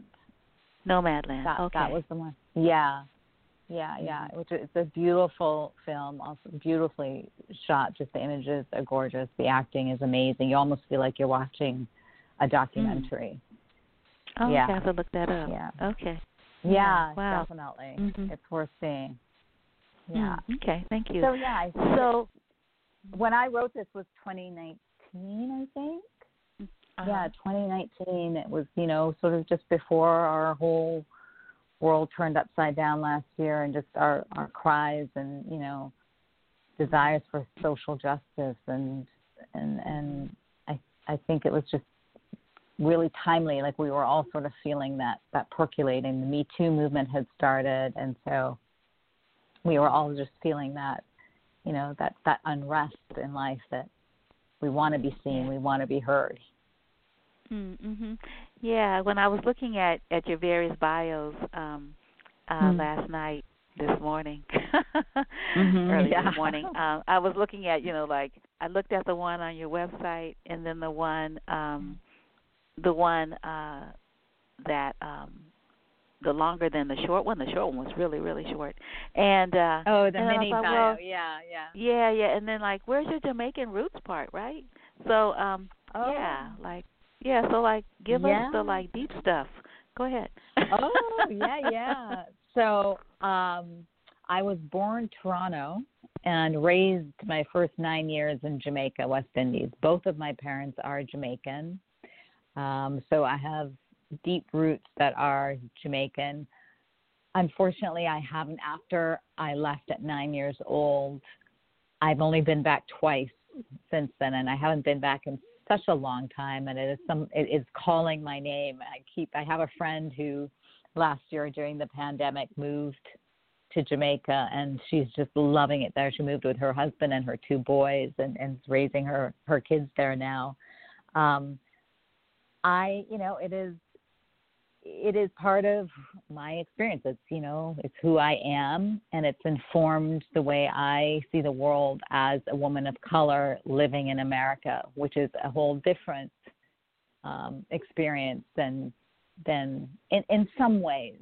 You know, it's shaped me differently than being an African American woman being born here and raised here. It's just a different, it's an immigrant experience, and it's uh, my experience. If that makes sense. Right, right, yeah, because you talk about you know how how loved you know you felt as a child, you know, in mm-hmm. you know in your in your motherland, right, your fatherland. yeah, and yeah. and how you know going, you know, when you went back to Canada, it was like cold and like and you, oh. you you know like just that whole experience of the weather, you know, like what's what's yes. what's snow, right? It was it yeah. was let me tell you it was shocking. It was definitely shocking to the system for sure. As a nine year old you know not only the weather but just culturally it was mm-hmm. just so different.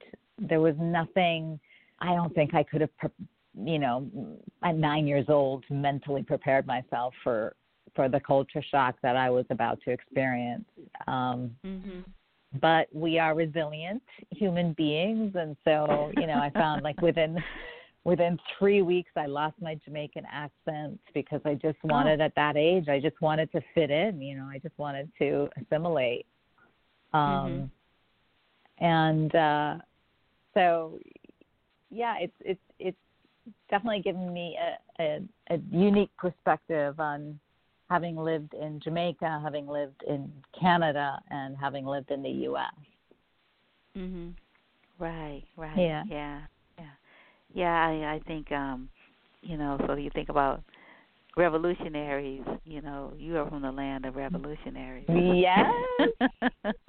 I mean, I think about So you know Marcus true. Garvey and Annie, you know Yeah. Nanny, and um, you know Bob Marley. I mean, it's like you, yeah. I know. I I I just recently just been thinking. You know, it's such a small island, but so like you said, just so many great people have come out of that small island and revolutionaries. Mhm. It's like you know, uh, different people who think differently and want to change the world. Um, so yeah, it's, it's it's interesting. It's something that I'd like to explore more and to understand maybe a little bit more of the history there. Mhm. Yeah, because even like the Haitian Revolution, I think um Boukman was um Jamaican. You know, he was in Haiti, Mm. but he was Jamaican. Right. Yeah, yeah. Right. Yeah. I mean, you know, the sister um, you know, the um the healer, you know, Mom Fatima, um, I think she's Haitian. Mhm.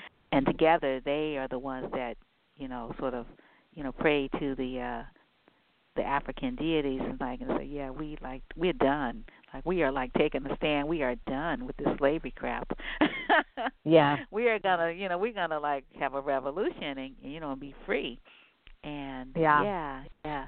And then you think about, um, uh, I think I think he was from there, um, former uh, Stokely Carmichael, Kwame Ture, um, who started um, All African People's Revolutionary Party and went to Howard University. He's is he's Yeah. Jamaican, right? I believe his roots are Jamaican. And Yeah, yeah, like yeah. Um, I just watched uh recently, about a month or so ago, uh Small Axe. Did Oh, you watch yes. that? Mhm. And and and interesting, like a, a lot of the I don't remember the first I think it was the first episode and I'm totally blanking on the the group of them, but but again they were, you know, fighting against the racism that was happening at the time and I believe at least one or two they had Jamaican roots. And Mhm. uh I love that, yeah. Yeah, cool. Um, so in in closing, um, I was wondering if you want to share any um, any any lessons learned um, in the industry. Uh, you want to share any um, other films? You mentioned this was not your first film. Uh, anything you're working on Mm. um, that um, people can look for, and definitely give everyone your website. Oh yeah, sure. Um, well, I think what I've just learned from being in the industry so long is, you know, is it takes a lot of persistence um, to keep going despite any obstacles or setbacks and challenges, because there are a lot of them, and oftentimes people kind of get they get deterred by that and they just give up on what is their dream because of those setbacks. So I always, what I've found to be um, successful for me is partly why I do create these projects, which are more for me passion projects than anything, is Mm-hmm. to be able to express at times where I may not be given the opportunity by someone else, but to create the opportunity myself. And I think now more than ever, you know, with technology, folks have the it's at their fingertips the means to create it. Uh, you know, with iPhones and, and DSLR cameras and all the different cameras that are much more accessible now. The equipment is there.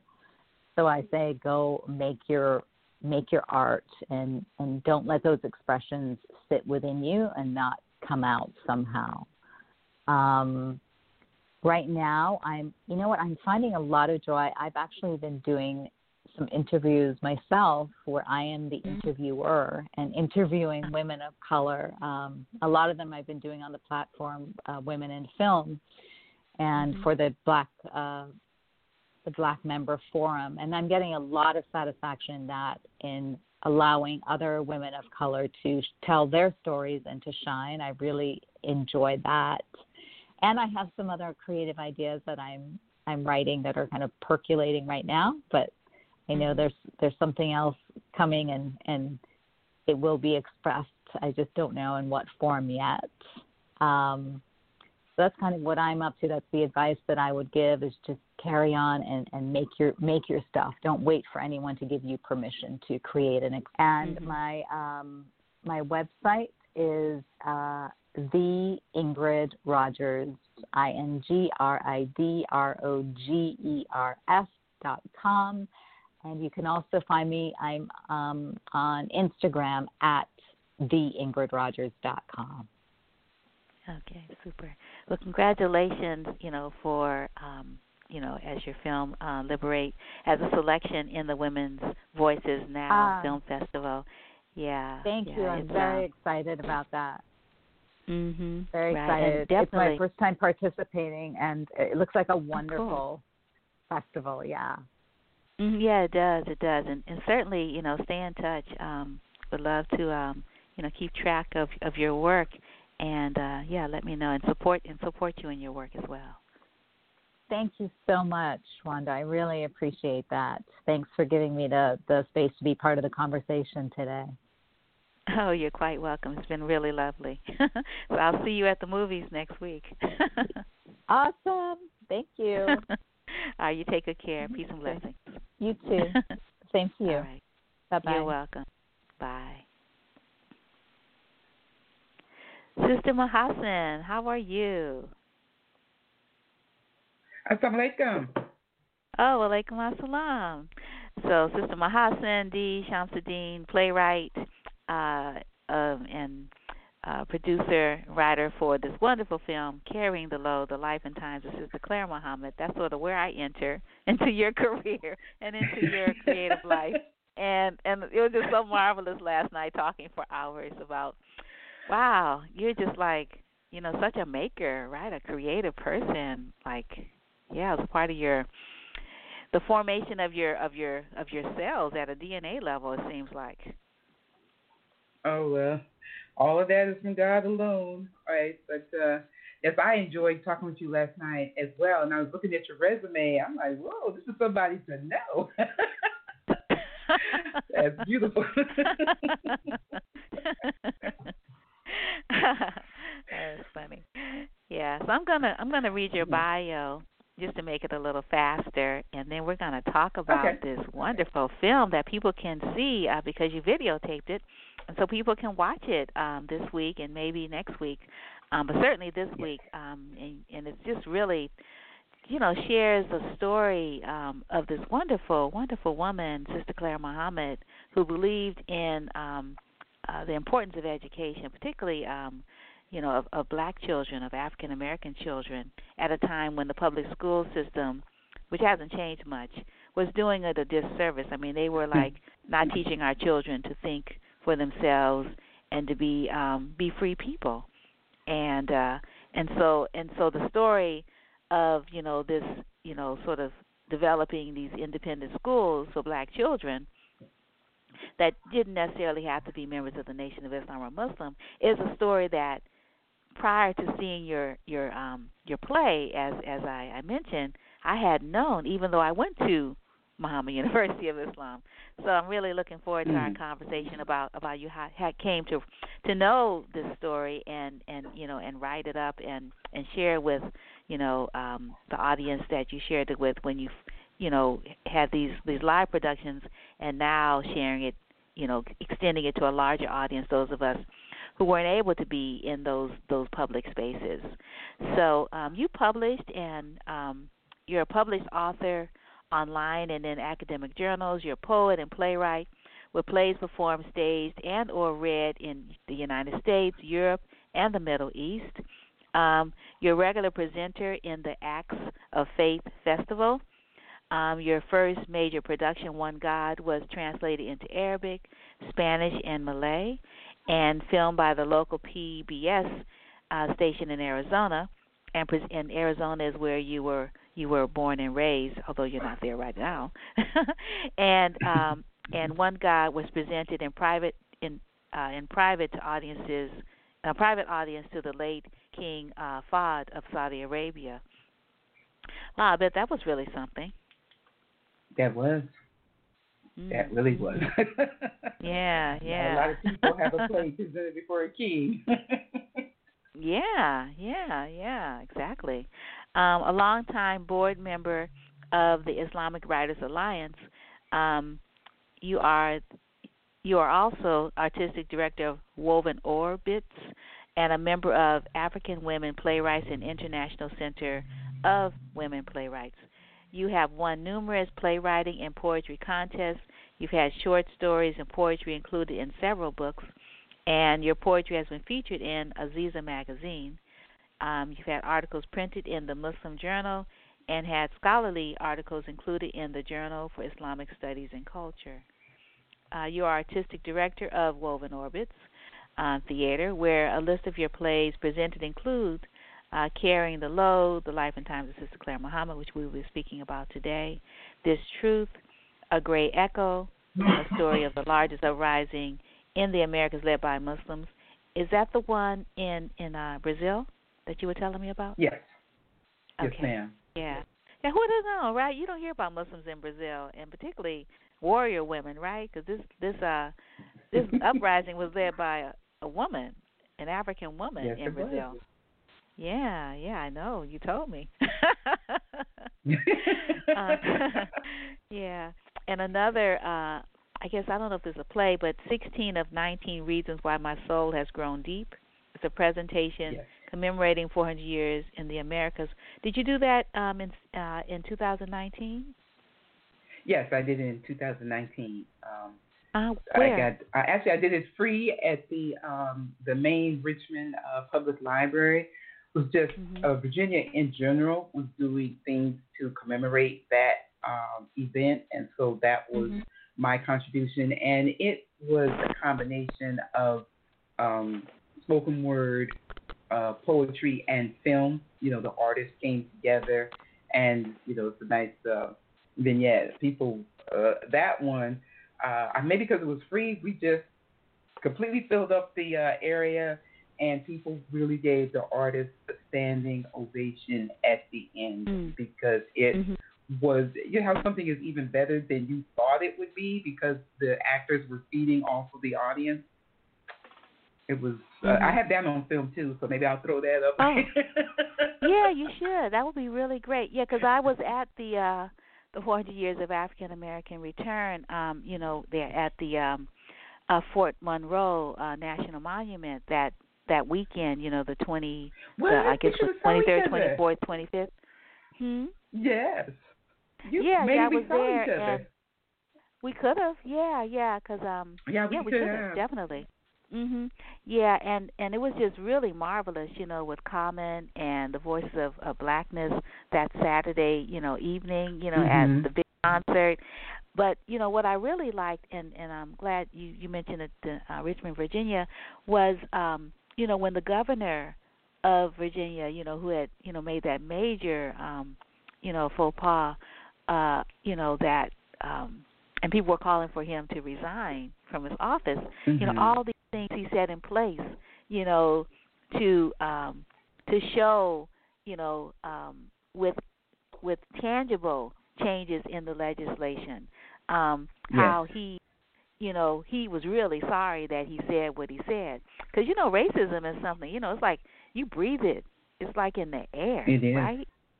And Right. and if you're a white person, I'm like, man, they should have been masking way before us, right? I'm talking about figuratively and spiritually. Right.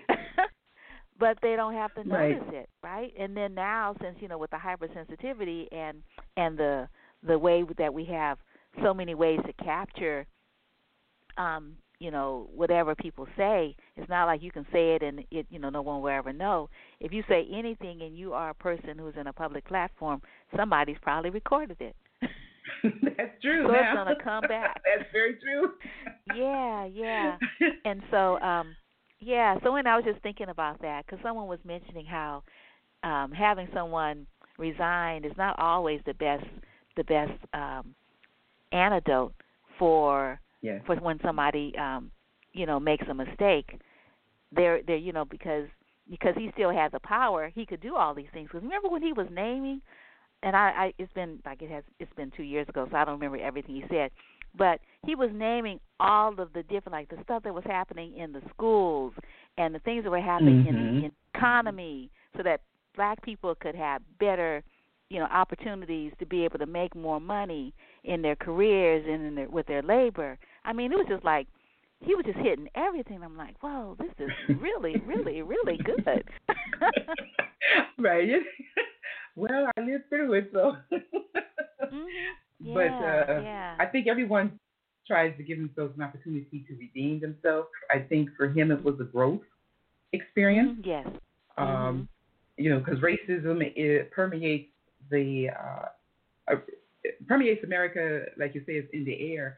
That at the time that he was in blackface, he probably uh, didn't even realize how insulting it was. It's more like a, a college prank in his Mhm. mind at the time. As he grew, he knew that it wasn't, but as a youngster, because it's so pervasive, then I don't think that he even thought about it because he doesn't seem to have the type of character the way you see some people with, uh, like the folks that stormed the Capitol, where it's very deliberate and this is what I mean to do.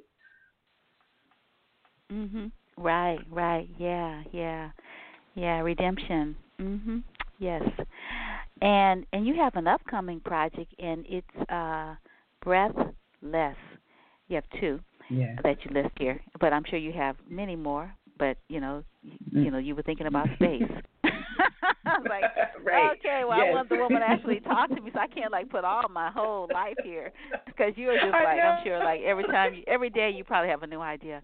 Um, anyway, and then the other one is Monumental Colors for the 2021 season. So that's coming up. Um, I don't know about Breathless, um, but we were talking about some of your projects. So again, welcome, welcome, welcome, Sister uh, Mahasin. Thank you. And uh, yeah, so tell us about Sister Clara Muhammad and this wonderful work and how people can see it. Okay, so um, this last weekend was uh, Savior's Day weekend, and so um, I thought it might be a good idea to uh, finally share the Sister Clara Muhammad uh, play online on YouTube at my Woven Orbit YouTube channel. And the uh, particular video is actually a video of a live play that was done about five years ago and it was part of the uh, Richmond Acts of Faith Festival. So it, you know, it ran for, you know, I guess four or five days.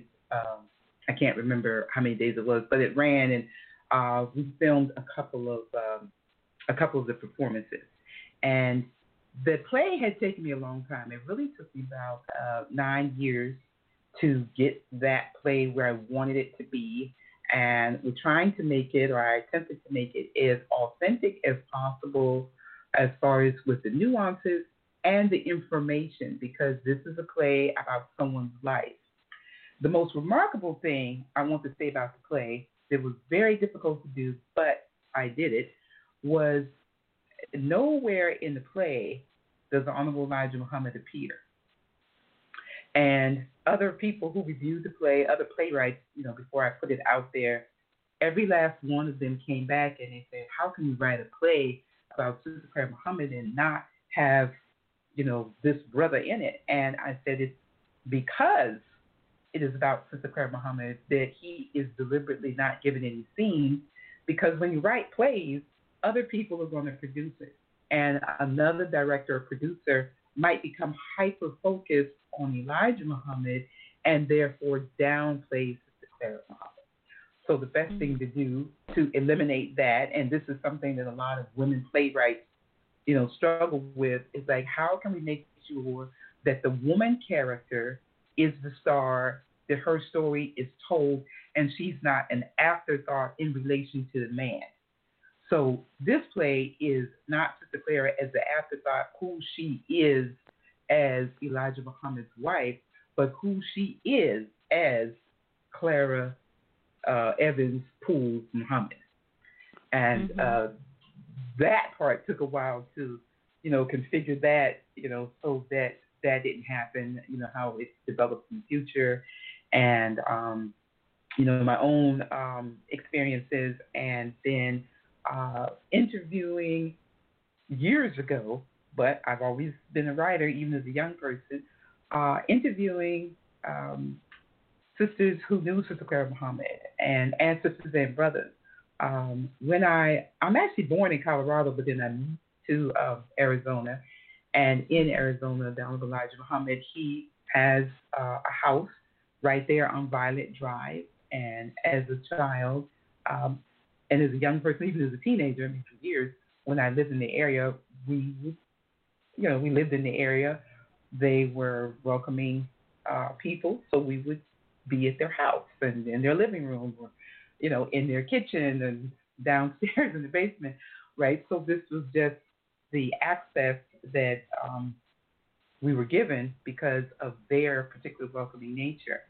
And as I grew up, uh, up and I was a young woman, in my 20s, and by then, both Donald Elijah Muhammad and Sister Muhammad had passed away, and my sister had um, gotten married, and she was in Chicago, and I went to visit her, and her husband had become displaced, um, and so they were for I guess a week and a half uh, staying in the uh, lower level of uh, Sister uh, Shahida uh, Mahmoud, and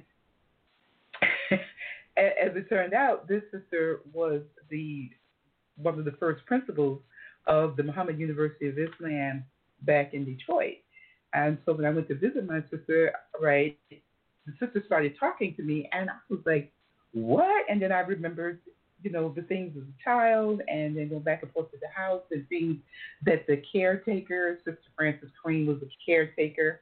Her and Brother Albert, they were caretakers to the house, so that they would say, when we come over, and Sister Karen Muhammad, by then, as we got older, before she had passed away, she was telling us how we need to behave and sit. And if Sister Clara was, was present, this is what she would expect of us. And so I already had these stories in my head about Sister Clara. And then when I met this sister, who was a close friend of uh, Sister Clara Muhammad, then I, you know, she just started talking about it, right? Because my um, my brother-in-law, I guess, was volunteering at the uh, the school, you know, to teach on the weekends. And when she started talking about it, it's almost like a light bulb went off. And then I was uh, in my late twenties, and I said, I'm going to write this story. I am, and you know how you just put it, it, you know, put it on the shelf, put a pin in it, mm-hmm. but it's coming, right? It's coming. And so I did. I put a pin in it, and then I started just doing research. And at that time, there wasn't as much. Since then, I've seen quite a few more books and theses that have been written by sisters and brothers who are looking at that history and recording what has gone on on the dissertation level. So there's a lot more information than when I first started, but it did allow me to, in an artistic form, start to develop that story. And I think that what really got me was when the sister said, back in those early days, when she was teaching her children at home, the police came to the door because they were trying to remove her students. And I said, Oh, I think I've heard that story before. And she said, Well, what you didn't know was that our community was at that time very small, not like the way it is now, where there's thousands of Muslims. So then you were just talking about a few, uh, you know, maybe a hundred or so Muslims. But even with that, they were uh, willing and were arrested and uh, put in jail, and including Abu Elijah Muhammad. But that did not make Sister Clara Muhammad afraid.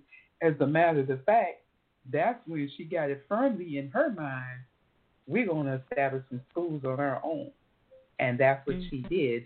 And of course, like yourself, you were saying that you yourself graduated from Muhammad University of Islam. That uh, for a while, I mean, there was a time when there were hundreds of them.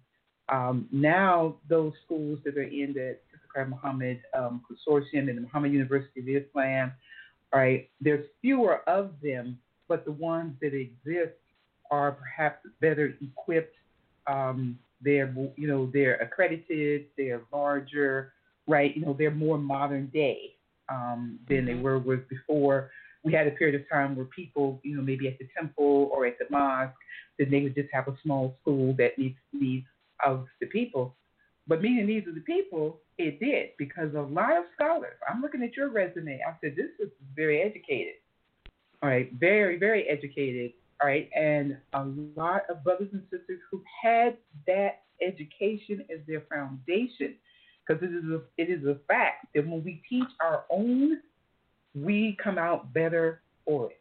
It is just a fact because our teachers are concerned about us. They're going to make sure that we get that information. They're giving us that discipline and that guidance. And that's not something that the public school gave, right? And at that mm-hmm. time, the public school you know, doing Jim Crowism, um, the the children, the Muhammad children that were going to school there, they were going to school in the cold and it was drafty. They would have one heater in the room. The kids are all right. They literally had rats and stuff in the building, and um, naturally that was completely unacceptable. There is no one who wants their child to be educated in that manner. No one, right? So um, she is, of course, the pioneer and the Muhammad University Clara Muhammad School System is the first and longest running African American uh, parochial, so to speak, uh, school system in the United States, right? Because it's been continuous since the 30s. And um, that is not the main message, but it is kind of the main message for the Sister Clara Muhammad uh, story, the part that was presented, you know, because it's actually a full length play, but we only really presented the first act, right? The uh, second act, you know, when the load gets heavy, deals with Sister Clara Muhammad being older and, you know, so the things that she went through really running the nation of Islam, right? But it's still her story. Um, mm-hmm. I find that when we present it, most of the time, I always have a talk back if I have a talk back, then people they want to know about the school, you know where the idea came from. I had a few people who um, senior citizens are like, oh, you know, this takes me back. And uh, one brother asked me, said, how did you get the nuances? I said, we get the nuances because part of it is stuff that we ourselves lived, right? And then part of it is the things that we're researching to make sure that we get the nuances because anytime you're doing a uh, artistic presentation about someone who actually lived. You want to do as much justice. Obviously, you're taking artistic license, but you want to do as much justice to that person as possible. And uh, that was my intention. I said, I want people to know this sister's story, who she was, and how much of an influence she has had on Muslim Americans. Mm-hmm. And that's just it in a nutshell. The influence of this one woman on Muslim Americans. Um, sometimes I get a little choked up when I'm talking about it because it's close to me, right? And it's right, absolutely yeah. an honor to be able to do something that um, yeah, I'm connected to it, right? I'm connected to the story, but I mean, I was a student who went there, and then years later, I was um, a teacher, you know, teaching there, and then years later, I was a parent who had children there. So mm-hmm. for us, I mean, for me and my family, it's been a, a circle. It's like there's nothing about this particular school system that we do not find beneficial. And I come from a family where all of my brothers and sisters, all six of us, graduated from college. I and my children, all six of my children, I mean, all three of my children graduated from college, and everybody's moving to higher education, right? So it's a proven method that shows that if you have this kind of foundation, it creates that curiosity in you to be your best self, and mm-hmm. that's uh, what I think Sister Clara Muhammad wanted. She wanted to take these seeds that were planted into the minds of black children because when she took 400 or was able to convince 400 um, black children, right, left the public school system and came mm-hmm. to the buildings that they had there in Detroit to be basically homeschooled, right, or private schools by these members that were, and that wasn't even called the Nation of Islam then, but this Nation of Muslims. 400, that is a lot of children. And yes. those weren't all Muslim children. Those were African American children who said parents and families who said, look, the Detroit public school system is not doing right by us in any way, and therefore we're going to trust our own. And a lot of people who migrated up to Detroit at that time were, of course, people from the South. And so the South uh, people, you know, we understood freedom schools, right? And we mm-hmm. understood uh, putting our place, our children in a place that would make them safe, right? And where the mm-hmm. people that are teaching them care about them now and what they can and will be in the future. Right. So even that, that's just an awesome story because when the first time that it resonated with me, 400, 400 is not 40. 400 doesn't all fit in one room. Right. You know, mm-hmm. that means they all up all up and down this building. You know what I mean? Every room right. is full of children being taught, right? It's like, whoa. Mm-hmm. I mean, mm-hmm. I actually started making a whole play of just that, but I couldn't get the nuance. I said, oh man, this is gonna take a lot to get the nuances for that to be, you know, in the 30s and you know this building in Detroit and this uh, whole scene. So that that has to be a future project because when people come to that, I want them to feel it. Like, what? Okay, mm-hmm. yeah, I can see how that was and how beautiful. All right, let me take a pause. yeah, yeah. I was just thinking, um, you know, because it was it was a real fight. You know, I mean, you really you do capture um, uh, how the state was against, you know, black parents. Uh, taking charge of their children's education. It was as if you're not free. You know, we know what's best right. for you. We're real paternalistic and disrespectful. You know, when you that scene where you know you have the person from the school board or the school district coming to her apartment and just walking around like he owns it and then he sees, you know, one of the children, the I guess the eldest Emmanuel, and say, you know, we're gonna get right. him and get all these other children, and we're gonna take them from you, and we're gonna throw you and your husband in prison, um, mm-hmm. you know, because you are not um, submitting, you know, to our our right. uh, demands. And she's like, no, you are not taking our children. We are going to educate our children. And then just the creativity, you know, when you know the family had and I don't want to spoil the story, you know, but you know when when um Sister Clara Muhammad and her husband had to leave because they were being persecuted, um mm-hmm. and and the government, you know, shut the schools down, what they did, right? And I'm just thinking, right. you know, so that whole idea of homeschool, it didn't start it didn't start with COVID-19, right? Um no. it it started, you know, a long time before. The independent black school, a lot of times people don't really sort of recognize the Muhammad University and Sister Clara Muhammad schools as the foundation of that. Right. Yes, you know, I, I and and also and, and making it legitimate, right? I mean, they, look you know, Sister Clara Muhammad School, you know, the name that Muhammad University of Islam, you know, was changed to by her son, um, you know, um, Imam Warith Muhammad. Um, you know, they legitimized this and then and then you know we have you know the Black Panther Party, you know the school, you know that they right. had, but Sister Clara Muhammad School precedes that by a, a lot a lot of years, right?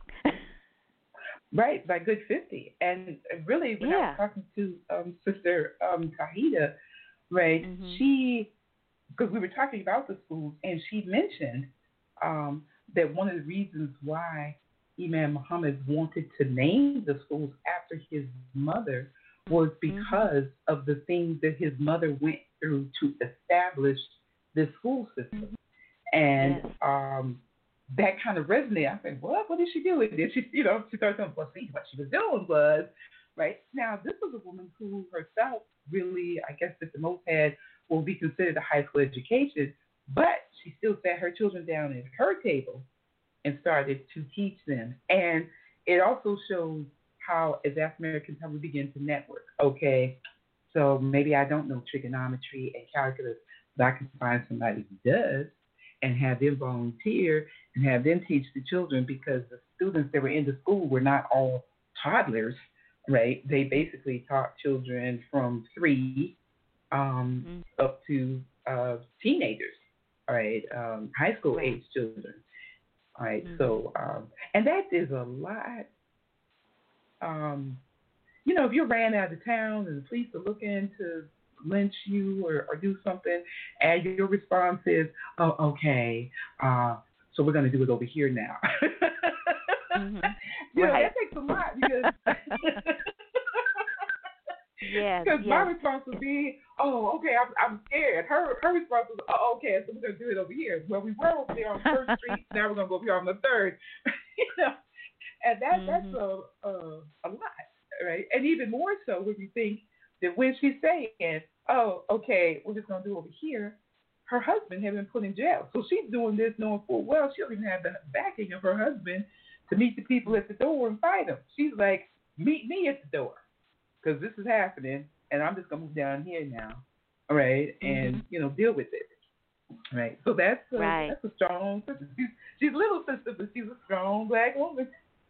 Yeah. How how tall was she? Tell me, tell us sort of you know her her um stature. Like was she short? You know, uh, yeah, she was short, um, mm-hmm. brown skinned, and uh, I just kind of only you know because my recollection of her is as a young person. So when I saw her, she, you know, appeared old. I don't know if she really was old. When you think children perceive anybody over thirty as old, like, oh my goodness, right? Mm-hmm. Right. I was just delayed, but but she was, uh, you know, slim, um, very ladylike, and she had a uh, a rich voice. I do remember that just the voice. I think that's probably the only thing. It's like an echo in my mind. I can't even remember what she said. Just that I remember that um, rich voice that she came from. Uh, you know, that came from her. And I guess um, you know, there's many brothers and sisters in the United States who um, probably could speak on that better than me. Folks who are older, who are uh, in their presence with children, just have a certain kind of recollection.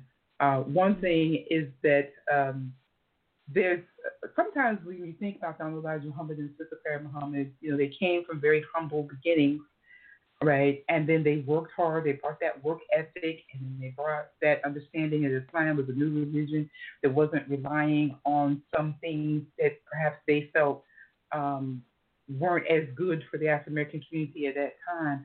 That uh, when you see these these people as an example are what we should be. The one thing that they always were, and for perhaps because they're from the South, was welcoming, right? Because look at the access that I had to these people's homes.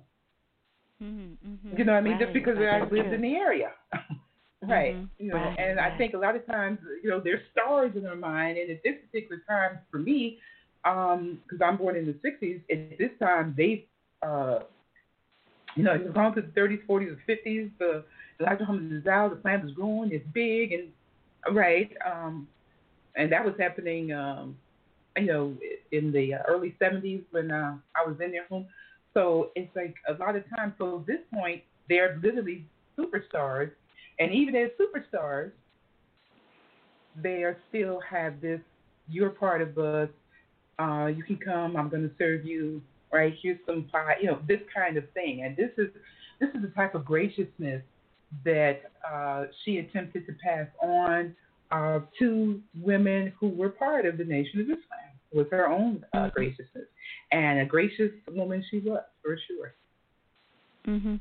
Right, right. And and I was telling you um you know um as you know we bring our conversation um this this you know because we're going to have other conversations but this one to to a right. um I, I was uh cuz I know you're at work and on lunch um we were talking about how you know uh Sister Clara Muhammad when she was you know Clara Evans um she eloped you know with with uh yes. you know um Elijah Poole um and I was thinking maybe her her family didn't uh, necessarily approve of the um of the marriage of their their daughter.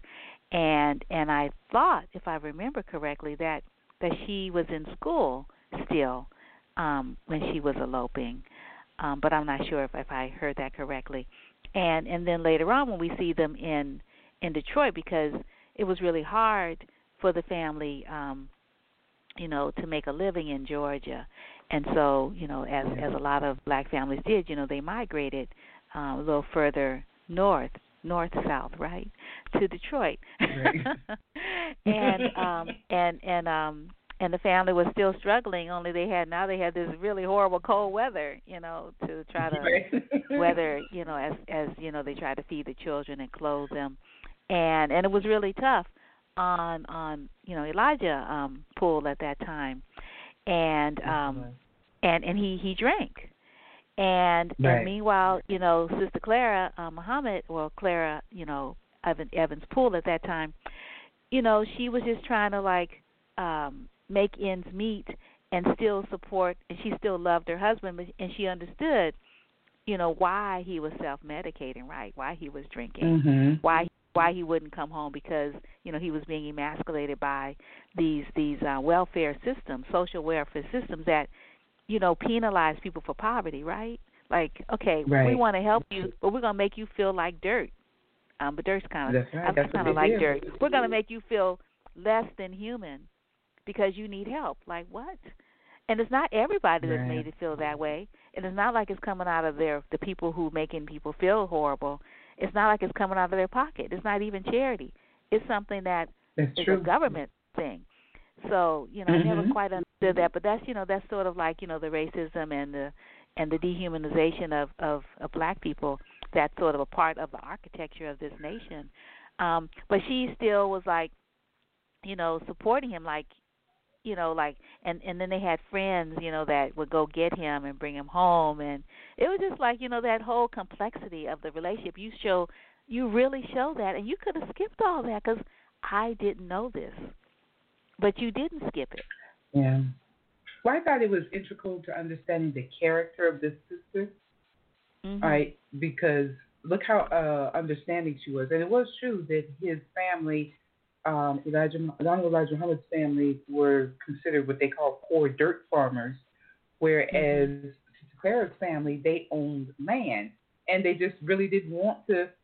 You know, the family was against it, and so that is the reason why uh, they eloped, amongst other things, right? But showing the struggle also shows the transformation because um, Detroit, they expected things of Detroit, and we were disappointed. And this is the story of our people who left the South and went north. We expected jobs and respect, and what we got was ghettos and unemployment. All right, and so that's our story. And so, how do you respond to that? Okay, so then we showed how this sister responded in real life, right? This is how she responded. And then that message that, you know, they heard on Hastings Street, how much that changed her husband and therefore changed their whole lives. And by doing so, because and then also I did not want to, um, I could talk about it, but I wasn't really comfortable actually representing the Honorable Elijah Muhammad in that state, right? Yes. Um, you can talk about it and then show the trans, you know, uh, show through the scenes how we evolved out of that but it is a story of hope because anyone who's looking at that can see that no matter how dire or uncomfortable your circumstances are, when you have the right message and reinforcement and support from people, you can literally raise yourself out of the gutter to become whatever it is that God has meant for you to be. And those particular scenes are meant to relay that particular message that um, you know the uh, the future of any man, a strong man, is going to be strong because of what the support he gets from his woman. A very strong man recognizes and knows that his woman is supporting him, and that's what pushes him forward. A weak man is like, ah, you know, you're not good enough or whatever, right? But look how this sister and her husband, how they changed uh, the history. These people are in, not just on Wikipedia, the history of America. They uh, a number of years, I think, in the 90s, the uh, Pew Research uh, did a survey, and they found that 73% of um, African American Muslims, people that consider themselves Muslims, are somehow rather affiliated with that one movement. Okay, mm-hmm. 73%. That is a huge amount of people, right? And folks mm-hmm. like my family, where we have generational Muslims, you know, three and four generations, you were able to return us to something that had been taken from us just by bringing that message and bringing it at the time. And I also feel like what I attempted to do in the play was put things in perspective because some people don't understand the message of the Nation of Islam. When you see this play and you see it from perspective, then it starts to light bulbs go off like, oh, wait, okay, wait a minute, I see that now. And a lot of times when we've had our talkbacks, the people in the room have expressed that. They say, you know, when you put it in perspective, some of the things that I've heard or seen, I thought now that makes more sense to me as to how that developed. And that's, um, you know, art allows you to do things that lecturing sometimes can't do because people close their mind. But in art, you're being entertained and educated at the same time. Right, that's so true. And and like I mentioned, um, you know, because you uh and and I had noticed until you to you stated it earlier in our conversation that you never showed uh Sister Clara Muhammad's husband, you know, mm-hmm. now Elijah Muhammad and I'm like, That's so true. Um, because mm-hmm. yeah, then that would have shifted the focus from her to him and I thought mm-hmm. it was mm-hmm. really interesting, you know, that that he, that you know trying to help figure out how to help him feel um more in control of his life you know when she heard about this man speaking you know and he would pay you to come hear him speak you know it's like wow mm-hmm. you know that was kind of cool and um but then um yeah but you know just sort of knowing the story of of her husband's um you know um struggle you know, around around being a man in America and and you know right. in society like pushing back on that like no you're not a man and you know that sign that the real classic sign of the protest and the brothers have on i am a man right and it's a silent protest I am a man. they're wearing that sign and they're walking i am a man um right. and the whole idea of even to date you know the reason why our people are being killed by the police right is because our right. humanity is not recognized. You know how how long you know how long are our elders going to be called, you know, uncle? You know, like for real, mm-hmm. as opposed to Mister, like really, and and our right. and our and our mothers, you know, called you know girl, as opposed to ma'am and and Mrs.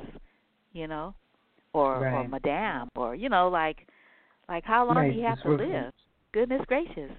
Um, yeah, but just but just you know that that sort of you know showing that struggle and particularly with you know with alcohol, you know with with a, a substance, and and showing mm-hmm. you know that that's just indicative of the illness that um you know he was trying to treat, right? right. um right. I, you know it, it was just so liberating because there are so many of our our men and women and children that are picking up you know various types of of um uh, different kinds of, of of medications. You know, alcohol. Mm-hmm. You know, crack. You know, prescription stuff. Right. I mean, you know, cigarettes even. You know, um, to try to like be able to manage this this anxiety and this stress and this grief that being a black person in America kind of brings up. you know, by by you know both direct trauma and secondary trauma. You know, when you see somebody being killed that looks like your son, or your or your or your oh. brother, you know that affects all of us, right? That it does. Mhm. That it does. Yeah. It is yeah. utterly so, amazing. But uh, yeah, beautiful job. I am so glad that you that you cause you you got it. Right, you got it, and uh, definitely because I've had a number of people email me and says, "Oh, you know, please." I said, "Okay, um, I would definitely, uh, um, you know, just not have it up there for a week. I mean, it's a Women's History Month as well, and um, I usually do things for Women's History Month anyway, so I can uh, allow that to be there. I have, um, you know, two other things that are uh, coming in, you know, mm-hmm. in production. Uh, one of them we've already gone through the rehearsal for it, so uh, I'll put that. Uh, Breathless is, well, it's just really dealing with uh, the issues of racism in this country, and um, it's short but very powerful. Um, and so it kind of flows. And um, then Monumental Colors really deals with uh, last June in the capital of the Confederacy here in uh, Richmond. There was a huge rally, and people came and they graffitied and tore down the Confederate monuments that are on Monument Avenue in Richmond. And uh, Richmond was so arrogant that they actually had a long street, you know, that went on for miles, where they had um, monuments to Jefferson Davis and um, Robert Lee and uh, all of the Confederate people. Right now, these people lost the war, right? But yet still, they have these, and these things are huge. And when I first moved into this area, uh, I saw those things. Um, I wonder what these things are. And so, you know, you look, look at them like, oh, I'm not going to pay attention to that. But when they were graffitied, there was something about the graffiti. I don't know why. I don't know why, but there was something about the graffiti that um, uh, inspired me. And so then I ended up writing. I'm just standing there in the midst of this crowd, in the midst of COVID with this mask on, and I just became inspired. Um, so then I had, you know, pictures and things of the movement right? Uh, because that was the significant thing. I mean, we were in the height of COVID, but everybody was like, this is the last black man that you're going to murder in front of us for being black. This is just it. We're sick of it. And so it was very, very, very intense. But in that intensity, it, it's kind of like reminds me of having a baby. You know how you have a baby, it's like uh, really, really, really intense, and there's like a lot of pain, but then something beautiful emerges from that. And being part of that experience, that's what I got from that was that something very, very beautiful. Did you just hear? Um, I heard the Did I just hear doorbell or something. Oh I, no. Uh-uh. Did you hear a doorbell? oh, okay. All right. I guess that was In on your- my end. your- It's like I hear a doorbell. it's like Somebody, is somebody anyway, so it? those are the things. No, no. You know what? I just realized I was coming off of my computer. Oh, All right, because I switched pages. I said, "Oh, okay. Wait a minute. Let me make sure I don't have the sound of my computer. I don't think the sound is coming through." Right. okay. Uh, No, it's not. Good. yeah. no, you are good. Yeah. Uh, Alhamdulillah. All right, but those Yeah. are two of the projects coming up. We'll keep okay. the uh, the Sister Clara Muhammad play is on the Woven Orbit YouTube, so you can go to YouTube and then type in Woven Orbits, and um, then you know you'll see the the full film of that particular production, and that production it shows the uh, a video of the 2016 one of the performances, and at the last end I have the performance from the following year when we did the play up in D.C. Mhm. And um, some of the cast members were different, and I thought, well, if I'm gonna, you know, put it on YouTube, let's let all of the cast members have an opportunity to be seen. Um, Okay. You know, right. Most of the cast members are, are not Muslim people themselves. Mm-hmm. Right. They, you know, they're actors and actresses, so naturally they, you know, they want the press. yes, of course. Mhm. Yeah. So what's the run? Um, I know that um, it, um, you know, you um, you went live on February 27th and is through March what?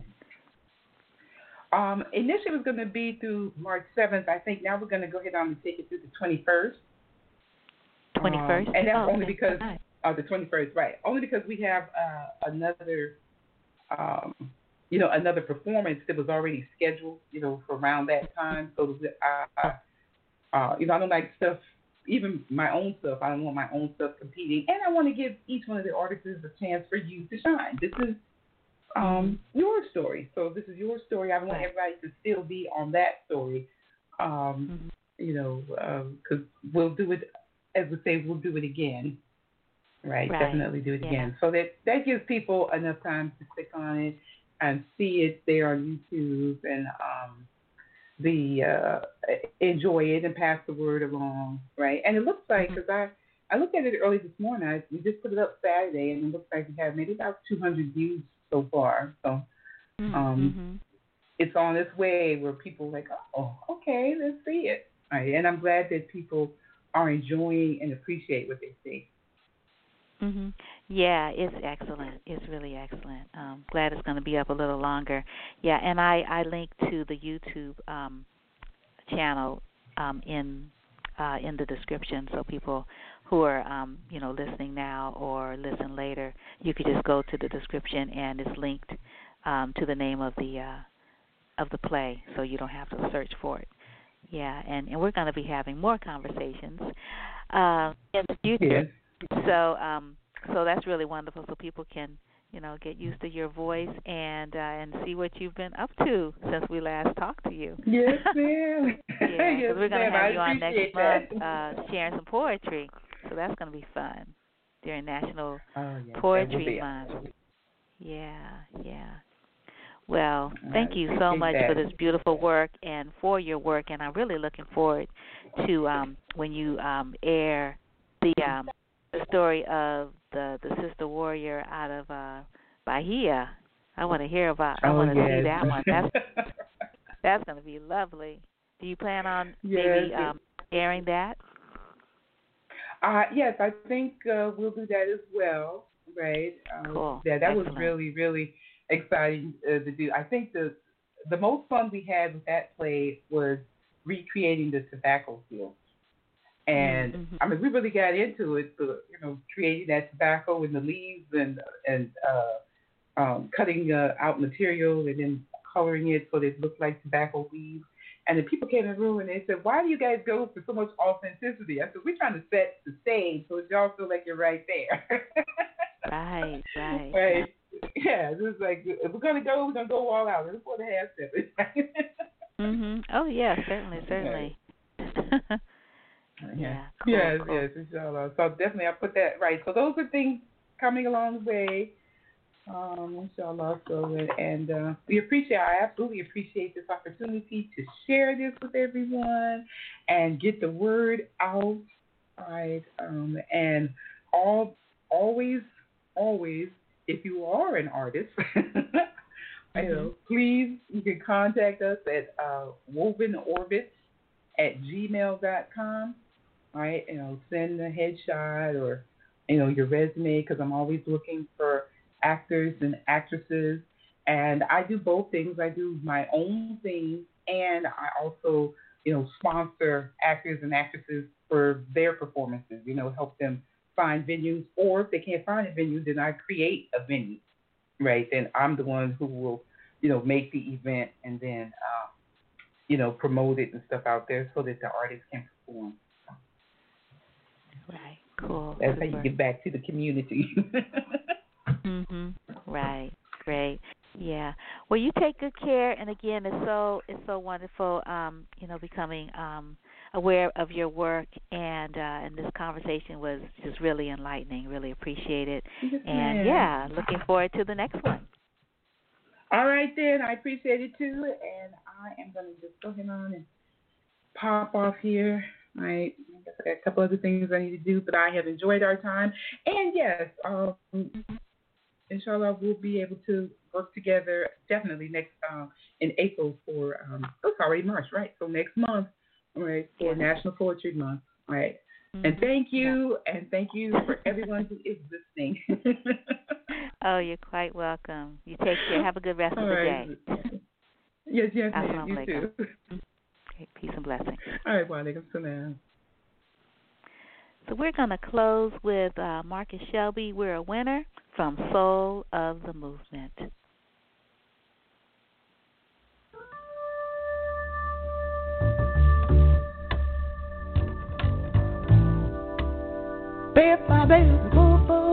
That's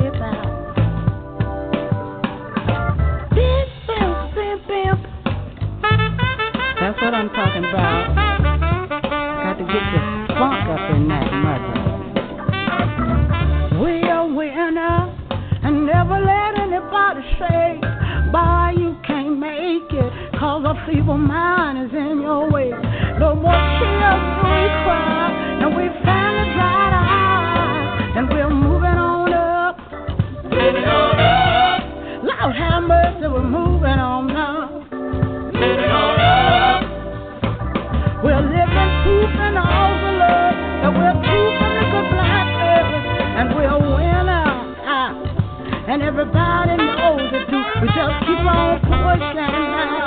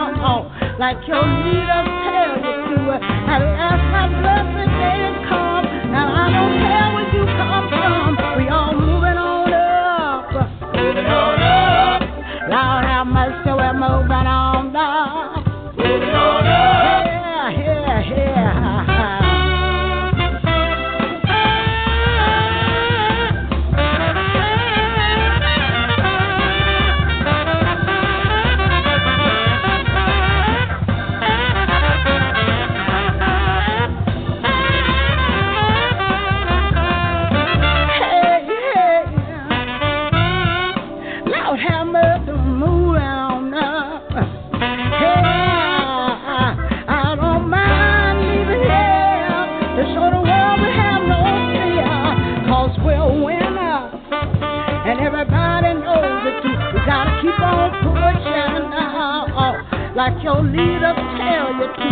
At last my blessed day come, and I don't care where you come from. We just gonna move on up. Moving on up.